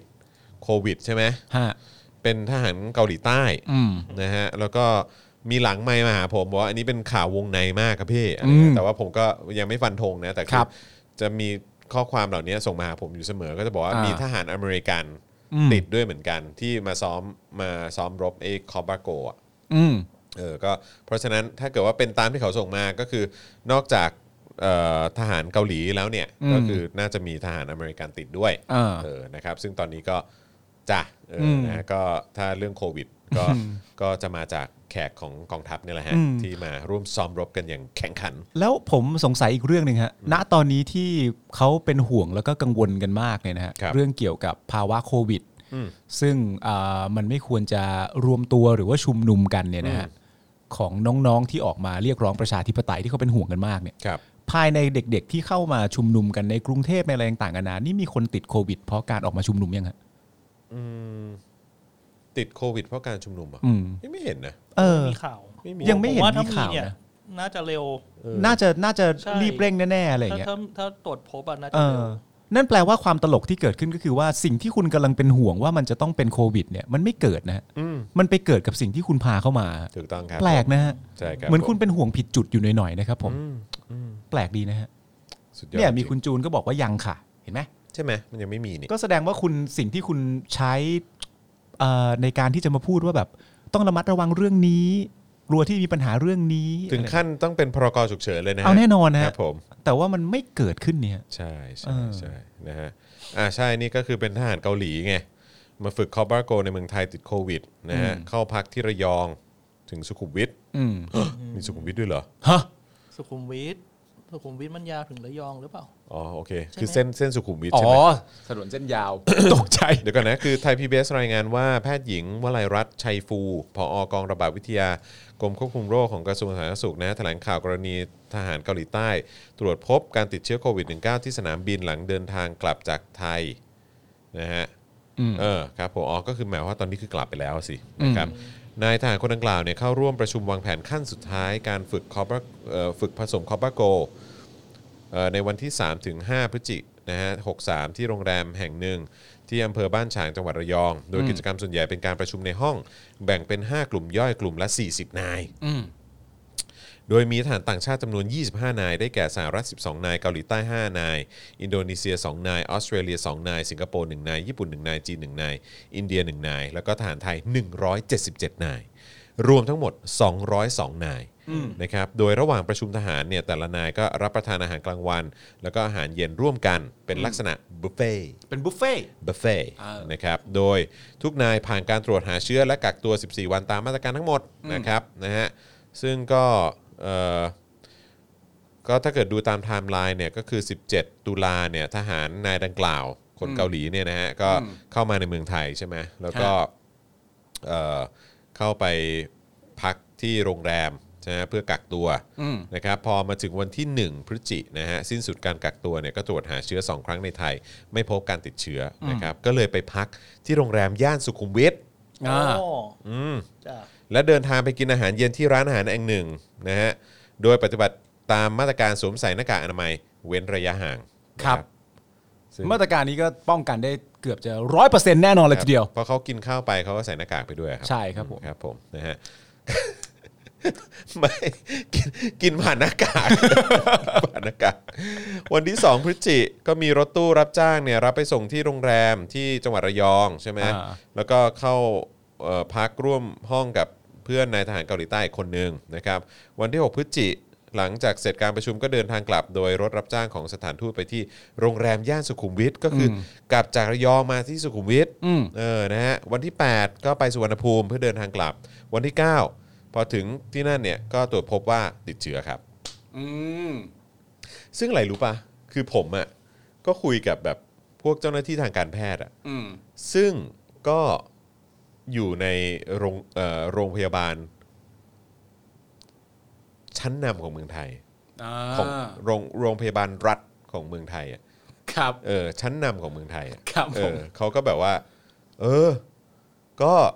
เนี่ยแหละ คนก็ไม่มีคนติดโควิดไง อ่า เออ ก็ส่วนใหญ่ก็มาจากต่างประเทศใช่ไหมคนไทยไม่ได้ติดไง อ่า เออแต่ว่าเท่าที่ทราบเนี่ยก็เหมือนว่าคนเสียชีวิตจากโรคปอดเนี่ยเยอะขึ้นนะ อ่าแต่ว่าไม่ใช่โควิด ไม่ใช่โควิด เป็นเป็นเสียชีวิตจากโรคปอด อืม อ่า ก็เลยแบบ นี่คือโรงพยาบาลชั้นน โรงพยาบาลชั้นนำโรงพยาบาลรัฐชั้นนำของเมือง ผม ไท อยาก ยนะ รู้ ฮะ ว่าคุณประยุทธ์ได้ไปดูการซ้อมครั้งนี้หรือเปล่า ไม่รู้เหมือนกันไม่แน่ใจเออแต่คือเข้าใจปะคือแบบว่า คือ ำอะไรความน่าเชื่อถือ ไม่ ะร คือแบบว่า กูจะพูดเรื่องอะไร คือบอกว่าประเทศไทยไม่มีคนไทยติดอ่ะ อ่า เออ คือผมแค่รู้สึกว่ามันเป็นเพราะไม่ได้ตรวจหรือเปล่า อ๋อ เหมือนเขาบอกว่าประมาณแบบหวัดรักษาได้ถ้าไม่ตรวจ ใช่ อ่า อ๋อ ไม่เจอ แต่ว่าเป็น คือเป็น มัน โรค ต้อง ปอดเยอะขึ้น คือใช่ อ่า โรคที่เกี่ยวกับปอดเยอะขึ้น อืม หรือว่าไม่เกี่ยวหรือว่าก็เป็น PM 2.5 RSV หรือเปล่า i s v ในเด็ก ในเด็ก เออ โอเค ไปตรวจมาแล้วครับ ไม่เจอครับ แต่ก็นั่นแหละฮะ พอมันอยู่ในยุคสมัยของเผด็จการนะฮะก็ กู กูก็ไม่มั่นใจอะไรทั้ง คุ นั้ ณ น ไม่ไว้ใจอะไรสักอย่างเลยเหรอครับ ไม่ไว้ใจ ไม่ว่าจะเป็นทางการแพทย์ทางสาธารณสุขทางกลาโหม คุณไม่ไว้ใจอะไรสักเรื่องสักอย่างจากพวกเขาเลยเหรอครับ การไทย เออคือคือเอาเป็นว่าประยุทธ์จันทร์โอชาบอกว่าเขาเป็นคนดีอ่ะคุณเชื่อไหมอะ เชื่อ เชื่อดิ เชื่อไหม เชื่อ โอเค เออ ะพูดกับกล้องอีกทีเชื่อไหม ค ค รั รั บบ ผมเชื่อไหมฮะ เชื่อ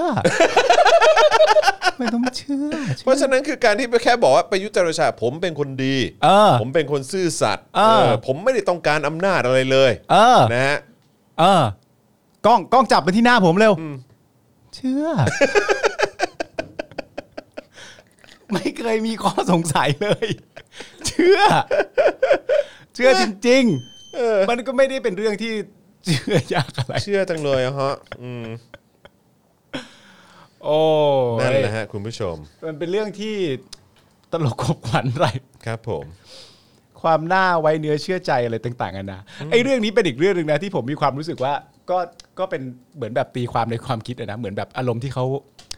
กำลังแบบว่า ข้อนี้มันแก้ไม่ได้ เพราะมันผิดมาตรานี้อยู่นั่นดูนี่อะไรอย่างเงี้ยมันเหมือนประมาณว่าสมมติผมคุยกับคุณอะไรเงี้ยในกฎการทำงานของบริษัทใช่ไหมแล้วผมก็บอกคุณว่าจอห์น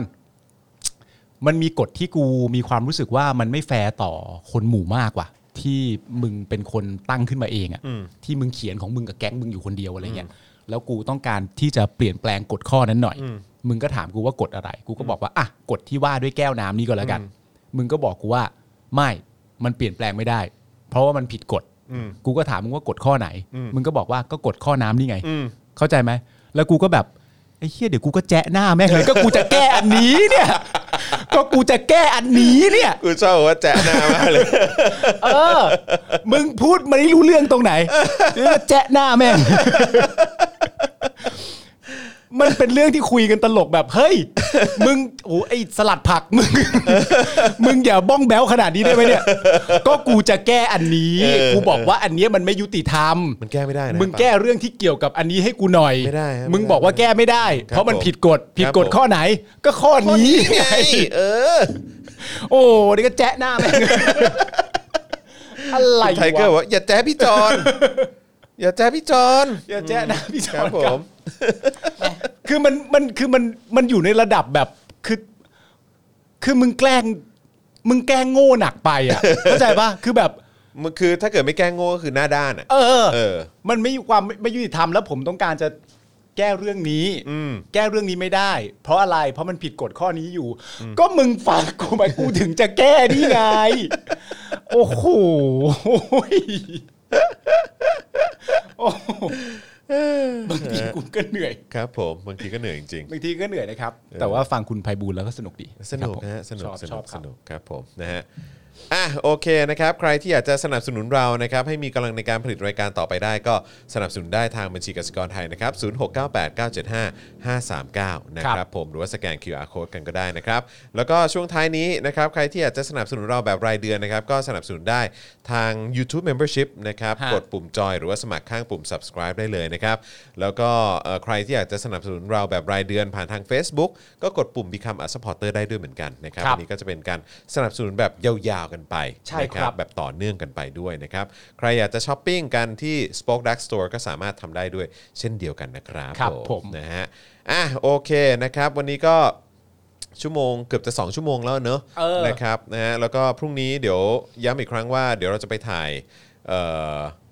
ถกถามกันนะครับ เป็นตอนใหม่ก็อดใจรอแล้วก็ติดตามกันได้นะครับพรุ่งนี้เย็นก็จะเจอกับคุณปาล์มนะครับแล้ว ค ก็ รับ แขกพิเศษคนหนึ่งก็คือคุณเป่าไอหลอนั่นเอง ครับ นะครับ ส่วนวันศุกร์เช้าเจอกับคุณใบตองแห้งนะครับ ครับ กับ Daily เอ่อ Daily Topic นะฮะ Exclusive นะครับ ครับ รวมถึงตอนเย็นก็จะเจอ Daily Topics เอ่อโดยมีคุณคำพกามา ฮะ ร่วมฟีเจอริงด้วย ครับ นะ ผม ผมนะฮะก็คอยติดตามกันได้นะครับนะฮะวันนี้ก็ขอบคุณทุกท่านมากเลยนะครับที่เอ่ออยู่กับเรามาตั้งแต่ต้นรายการนะฮะจนถึงท้ายรายการกันแบบนี้นะครับผม ฮะ นะฮะยังไงก็สามารถติดตามกันได้พรุ่งนี้เช่นเคย5โมงเย็นโดยประมาณนะครับ วันนี้เรา 3 คนนะครับ ผมจอห์นแว่นฟ้า ปาล์มท่าแซะ ฮะ แบงค์พลาสมานีออนลาไปก่อนนะครับ สวัสดีครับผม Daily Topics กับจอห์นวินยู